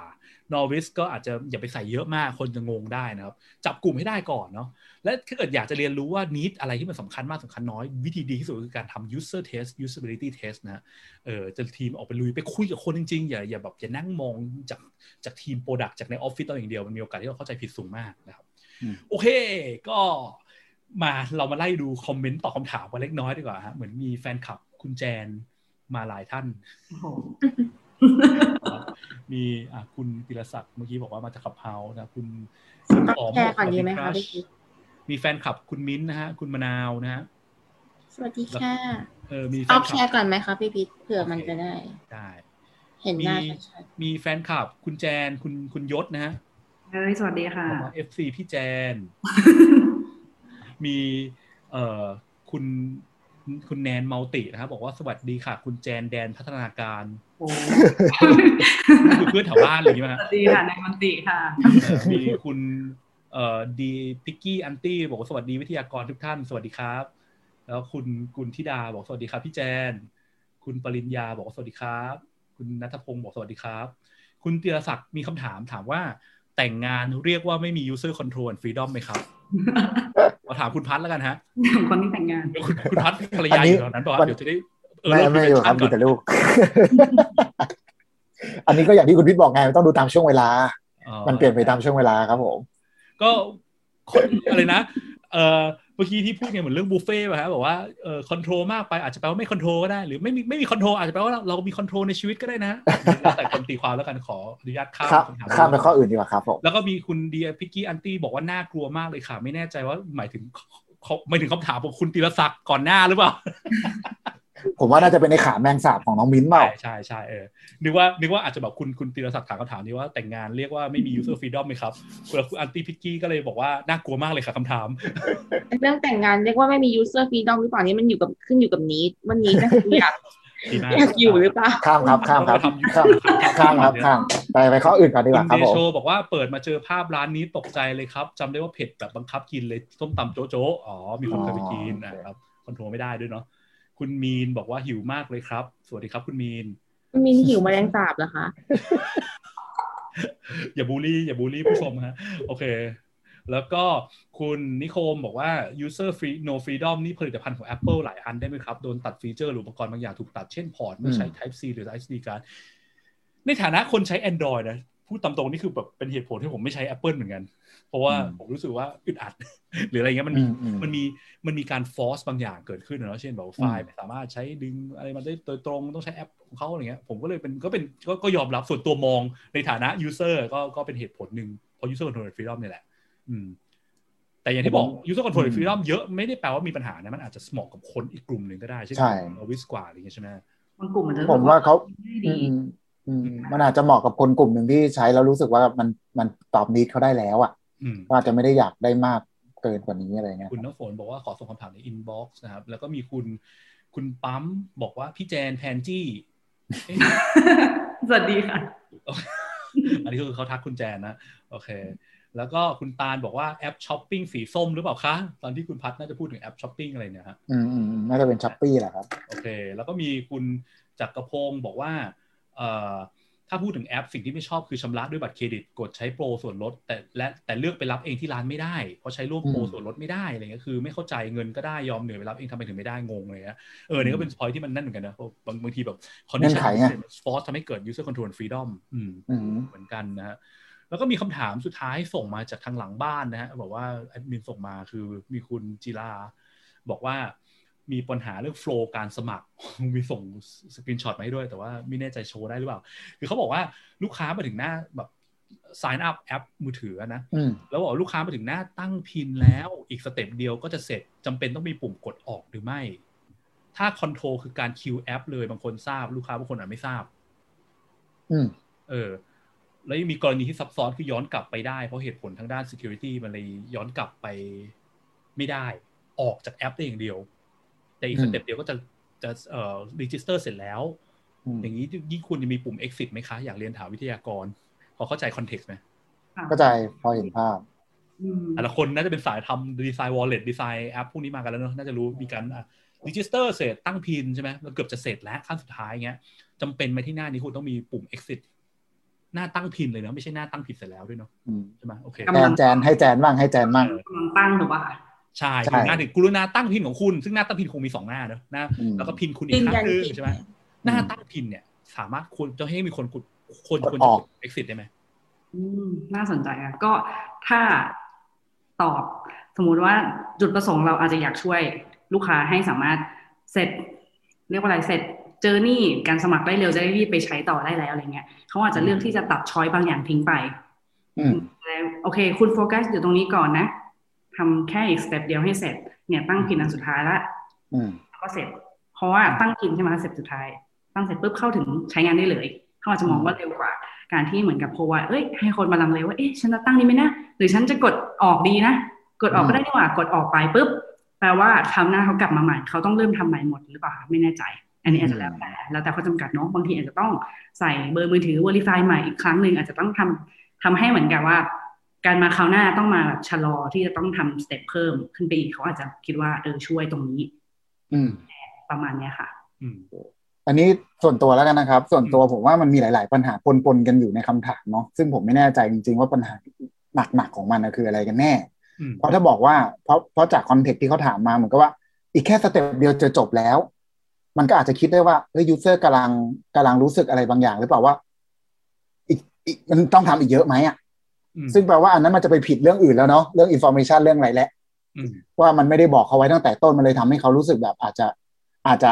งงสับสนแล้วเริ่มรู้สึกไม่อยากไปต่อ กับอีกอย่างหนึ่งคือ ผมอาจจะเป็นไปได้คือเรื่องอินโฟ a t ชันเหมือนกันคือ PIN เนี่ยเขาต้องตั้งไปทำไมวะอืมเออนะครับ ก็คืออาจเขาอาจจะรู้สึกแบบนั้นก็ได้ซึ่งมันก็จะมีปัญหาเยอะแยะเลย ซึ่งตอนนี้เราไม่รู้ว่าปัญหาจริงๆคืออะไร แต่ถ้าจากคำถามเนี่ยอืมถ้าจากหน้านั้นเองเนี่ยเราสามารถจะมีปุ่มออกได้ไหมอันเนี้ย ถ้าจากที่เราคุยกันมาตลอดเนาะเราต้องบอกว่าเราต้องดูนี้ของยูเซอร์ณเวลานั้นๆน่ะอืมว่าเขามีเคสอะไรที่เขาอยากจะออกตรงตัดตรงนี้ล่ะมีเหตุอะไรที่เขาจะออก อะไรเราต้องมาเวทตรงนั้นเนาะคนมีคซึ่วามงจำเป็นคิดว่าคนมีความจำเป็นจะออกจริงไหมหลักๆใช่ที่ expectation เนี่ยคนจะถูมีก expectation ว่าอยากจะออกนะจุดนี้แล้วไหมจริงอ่าซึ่งซึ่งถ้าสมมุติว่าถ้าเรามองว่ามันมันเหมือนกับคาบเกี่ยวตอนที่เราคุยกันทางวิทย์ที่มันแบบช่วงเวลาอืมช่วงเวลาบางอย่างมันทำให้คนมีนิดบางอย่างเปลี่ยนไปอะอื มมันขึ้นอยู่กับ flow ด้วยใช่ไหมเพราะบางทีใช่หรือว่า flow เราเนี่ย เราเป็นแบบแอปมันขึ้นอยู่กับแอปเราด้วยอะสมมติว่าเราเป็นอืมแอปขอสินเชื่ออย่างเงี้ยที่มันต้องกระโดดข้ามไปยังธนาคารแอปธนาคารนู้นเพื่อ verify นู่นนี่นั่นกลับมาแอปเราอย่างเงี้ยแล้ว flow มันไกลมากคือเซตเสร็จหลังจากนั้นต้องไปทำอะไรอีกไปทำ FATCA form ไปทำอะไรเงี้ยมันเยอะมากอืมโอกาสที่คนแบบโอ้โหแม่งกดหน้านี้จบมันอาจจะต้องแบบนั่นนี่ไม่เอาเลยเว้ยก็มี option ออก exit อะไรเงี้ยมันก็โอเค ใช่ เออ แต่อย่าง PIN น่ะ อืมอืมอย่าง PIN โดยส่วนตัวถ้าถ้าส่วนตัวของผมเองอะ PIN อะมันมันจริง ๆ มันเป็นเรื่องของการอำนวยความสะดวกในการเข้าสู่ระบบให้กับ user เนาะจริง ๆ วัตถุประสงค์ของมันอะเป็นเป็นเรื่องนั้นแล้วก็เป็นเรื่องของ security ด้วยอืมอืมทีเนี้ยถ้าถ้าถ้าในมุมมองจริง ๆ จากประสบการณ์ทำงานนะจริง ๆ PIN มันไม่ได้เกี่ยวกับ register จริงๆ register มันควรจะเสร็จไปตั้งแต่ตั้งแต่ยังไม่ได้ตั้ง PIN แล้วหน้าแล้วตั้งแต่ตอนที่บอกว่าถูกคือเอออันนี้เป็น point ที่ดีผมก็แอบคิดอยู่เหมือนกันตรงที่ว่าอืมสมมติว่า expectation คนคิดว่า account เขาสร้างณเวลา อืมคือถ้าพูดเราพูดถึง registration form นะมันจะมีฟอร์มแบบว่าอ่าเข้ามาถึงกรอกอีเมลของคุณอะไรใช่ป่ะอ่าตั้งยืนยันอีเมลตั้งอะไรก็แล้วแต่นะเออออืมอ่า verify อีเมลของคุณ ถ้าเรา verify อีเมลของเราไปแล้วอะคนจะ expect ว่า account เขาเกิดขึ้นแล้วป่ะถ้าเขา expect ถ้าเขาคิดว่า account เขาเกิดขึ้นแล้วเนี่ยเขาจะไม่อยากตั้งพินหรือเปล่าอืม อืม ถ้าเขายังมีความรู้สึกว่าเฮ้ย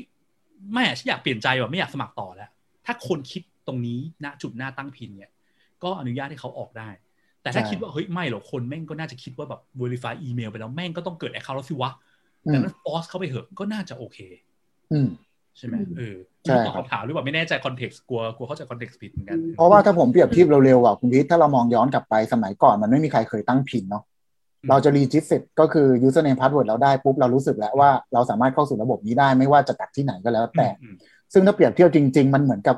มันเหมือนฟิงเกอร์พิ n นั่นแหละอืมแล้วทำไมฟิงเกอร์พิ n มันยังสคิปได้ มันเป็น option ที่ทำมาเลือกได้เพราะว่าเครื่องบางเครื่องมันยังไม่รองรับนะเวลานั้นๆเนาะแต่ตอนเนี้ยมันกลายเป็นว่าช่วงเวลาแบบเนี้ยพินมันกลายเป็นกลายเป็นเบสิกพื้นฐานของแอปแทบจะทุกแอปไปหมดแล้ว แต่เพราะการเข้าถึงอย่ไป assume เนอะว่าต้องใช่พินต่อถ้าเรามีออปชันอื่นเนี่ย provide option ตลอดเวลาใช่ไหมเพราะทุกวันนี้เราก็ยังเห็นอืนะมหลาย ๆ ระบบที่เขาใช้เขาก็ยัง keep practice นี้อยู่เช่นอืม Android ก็ยังมีให้เลือกว่าจะคุณจะใช้พินหรือใช้ไอ้ลากลากๆนิ้วอะหรืออืว่ามจะใช้เอ่ออมอะไรนะ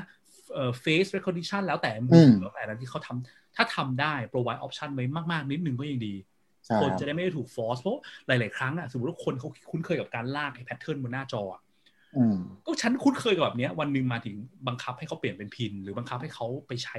ฟิงเกอร์ปรินทันที บางคนอาจจะไม่ครับไม่ comfortable ก็เป็นไปได้ใช่แต่ถ้าเกิดเราอยากจะ force จริงๆก็เอาโอเค เดี๋ยวให้เขาเอ่อ dev- เอ่อ adopt practice ใหม่ก็ไม่เป็นไรก็ force เข้าไป คิดว่ามันจะเกิดปัญหาขนาดนั้นไหมอะขนาดรุนแรง ความรุนแรงที่เกิดในใจเขาจะจะระดับเขาไปด่าให้คนอื่นฟังลงโซเชียลไหมอืมถ้าไม่ได้ขนาดนั้นก็ยังโอเคอะถ้ามันเกิดมันใช่มันมันมี business value อะไรบางอย่างที่เราอยากจะเสิร์ฟอยากจะได้เนาะเออ นี่อยากขอ principle เสริม basic practice คือคิดนิดนึงเสริว่ามอย่าอีกอย่าไปนิดนึงฟอสอย่างทุกอย่างครับ อืมอามินโอเคอยากเสริมนิดนึงค่ะ ก็คืออันเมื่อกี้มินไม่แน่ใจคอนเทกต์นะว่ามันยังไง ก็อย่างที่พี่พัดบอกว่ามันขึ้นอยู่กับนี้ของเขานะช่วงเวลานั้นว่าเขาอยากจะออก ถ้าหากว่ามันมีนี้ที่เขาต้องการจะออกก็ควรจะให้ออกได้ ทีนี้ถ้าหากว่าเรากลัวว่า การที่เขาออกไปเนี่ย กลับมาใหม่เนี่ย เขาจะต้องมาทำใหม่ทั้งหมด หรือว่าอืมอะไรก็ตามใช่ไหมคะอืมอันเนี้ยมันก็ต้องมีในส่วนของการแบบ confirmation กันไว้ด้วยคิดเคสเขาต้องมี แบบสิทธิ์ที่เอ่จะออาจจะเป็นเรื่อง cancel ได้เออเรื่องรีดู prevention ได้หรืออะไรสามารถกลัเงี้บยไปฟังได้ต่อด้วยได้นะครับอืมใช่ใช่นี่ชัวร์ก็อยากจะเสการริมที่เขานิกดดนึงออกเนี่ย มันอาจจะไม่ได้แปลว่าเขาอยากจะกดออกก็ได้นะมือก็อาจจะไปโดนก็ได้ อันนี้เป็นเรื่องเอออืมก็การช่วยกันไว้นิดนึงนะเออ แต่ว่าก็อย่าไปบังคับคือมันคือเจอหลาย ๆ ครั้งอะบางทีแบบ เอ่ออะไรนะ บังคับจนเกินเหตุอะเช่นแบบมาถึงบังคับว่า เนี่ยกรุณาตั้ง PIN เดี๋ยวนี้แบบเฮ้ยไม่ได้อยากตั้งหมดแล้วแล้วแต่ระบบนะเช่นบางระบบแบบอืมคือแบบมันปลอดภัยมากๆอะ เราไม่ได้อยากจะอืมเช่นแบบเข้า Facebook ในมือถือเราอะไรเงี้ยสมมติเฟซบุ๊กบังคับให้เราตั้ง PIN ทันทีเงี้ยเอาก็เมื่อก่อนมันไม่ได้ต้องตั้ง PIN เนี่ยคือเพิ่มหนึ่ง step บางทีมันอาจจะน่ารำคาญมากก็ได้ใช่ไหมอืมเทียบกับระบบที่เราต้องการความปลอดภัยมากขึ้นเช่นอะโมบายแบงธนากิ้งคารอะไรเงี้ยธนาคารระบบใช่เอ่อเทรดหุ้นอะไรเงี้ยที่เราอาจจะต้องการความปลอดภัยเพิ่มอีกเลเวลหนึ่งเงี้ยการแล้วบังคับให้กรอกเลยอาจจะดีกว่าก็ได้ ขึ้นอยู่กับ product product ซึ่งวิธีที่ดีที่สุดอย่างที่บอก user test user test ครับเหมือนเดิมนะครับถูกโอเคแล้วต้องบริบทจริงๆสำคัญมากเลย อืมครับที่สำคัญหรือมากจริงๆแล้วแอปนั้นเนี่ยอาจจะไม่ได้มี password แล้ว PIN เนี่ยแหละคืออันสุดท้ายหรือเปล่า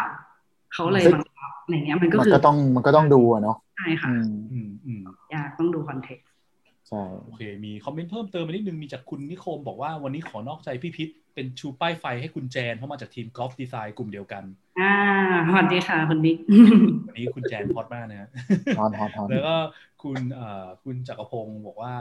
ควรมีในบางแอปเอยน่าจะเริ่มตั้ง PIN เนอะเริ่มต้นมาจะมีค่าบริการแล้วพาไปให้ตั้ง PIN แต่ไม่มีให้กดออกต้องปิดแอปเท่านั้นคือกลัวจะเสียเงินมากกว่าตั้ง PIN อะไรเงี้ยอ๋อ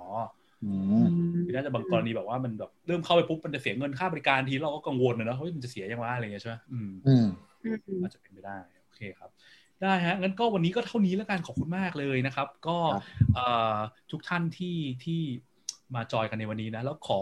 ฝากร้านเล็กๆน้อยๆแล้วกันนะครับก็คือว่าเอ่อ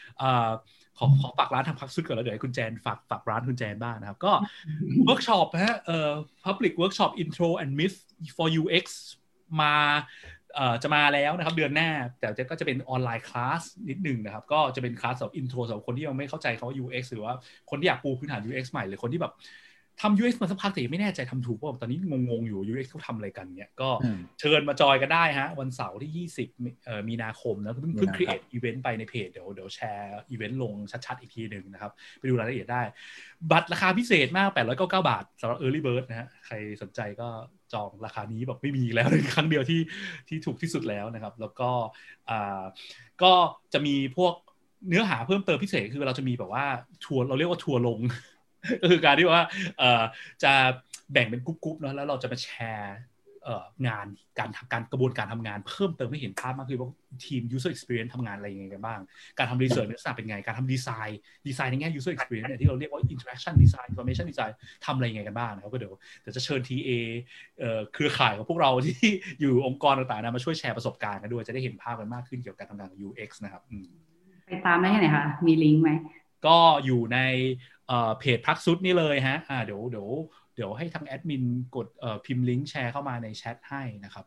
แล้วก็โอเคก็เหมือนเดิมนะตามตามเพจพักซุดไว้เรามีเราก็จะมีเสวนานี้ทุกเดือนอย่างเงี้ยบางเดือนอาจจะแอบแอบชิ่งหนีไปบ้างทั้งงานเยอะเกินไม่มีเวลาอะไรเงี้ยนะครับ แล้วก็พักสดพอดแคสต์นะสามารถที่จะ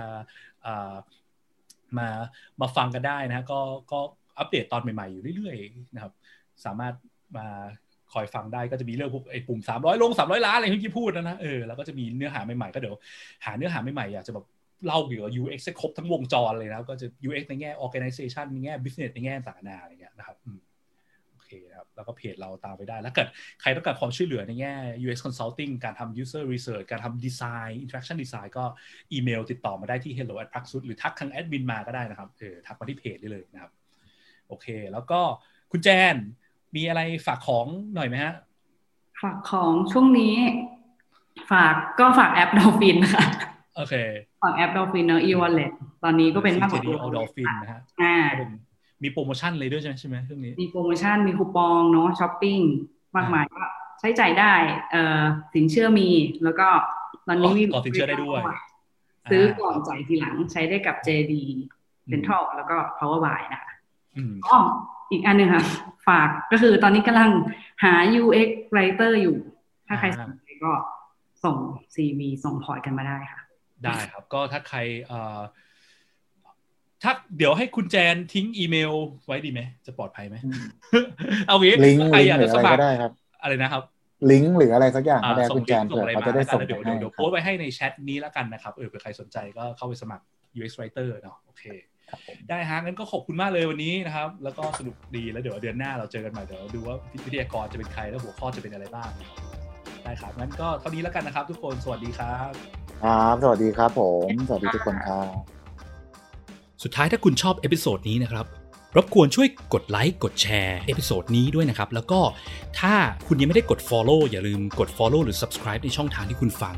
เพื่อที่จะได้ไม่พลาด เมื่อเรามี episode ถัดๆไปออกนะครับ หรือถ้ามีคำถามมี feedback หรือว่ามีสิ่งที่อยู่ในใจที่อยากจะฟังเกี่ยวกับเรื่องเกี่ยวกับการสร้าง Product ด้วยกระบวนการ User Experience Design Research เนี่ยนะครับ ก็สามารถกดที่ลิงก์ในฟอร์มด้านล่างของ episode นี้เพื่อที่จะส่งคอมเมนต์ feedback หรือว่าคำถามหรือไอเดีย episode ถัดๆไปมาให้เราได้เลยนะครับ แล้วก็พบกันใหม่ใน episode หน้าครับ สวัสดีครับ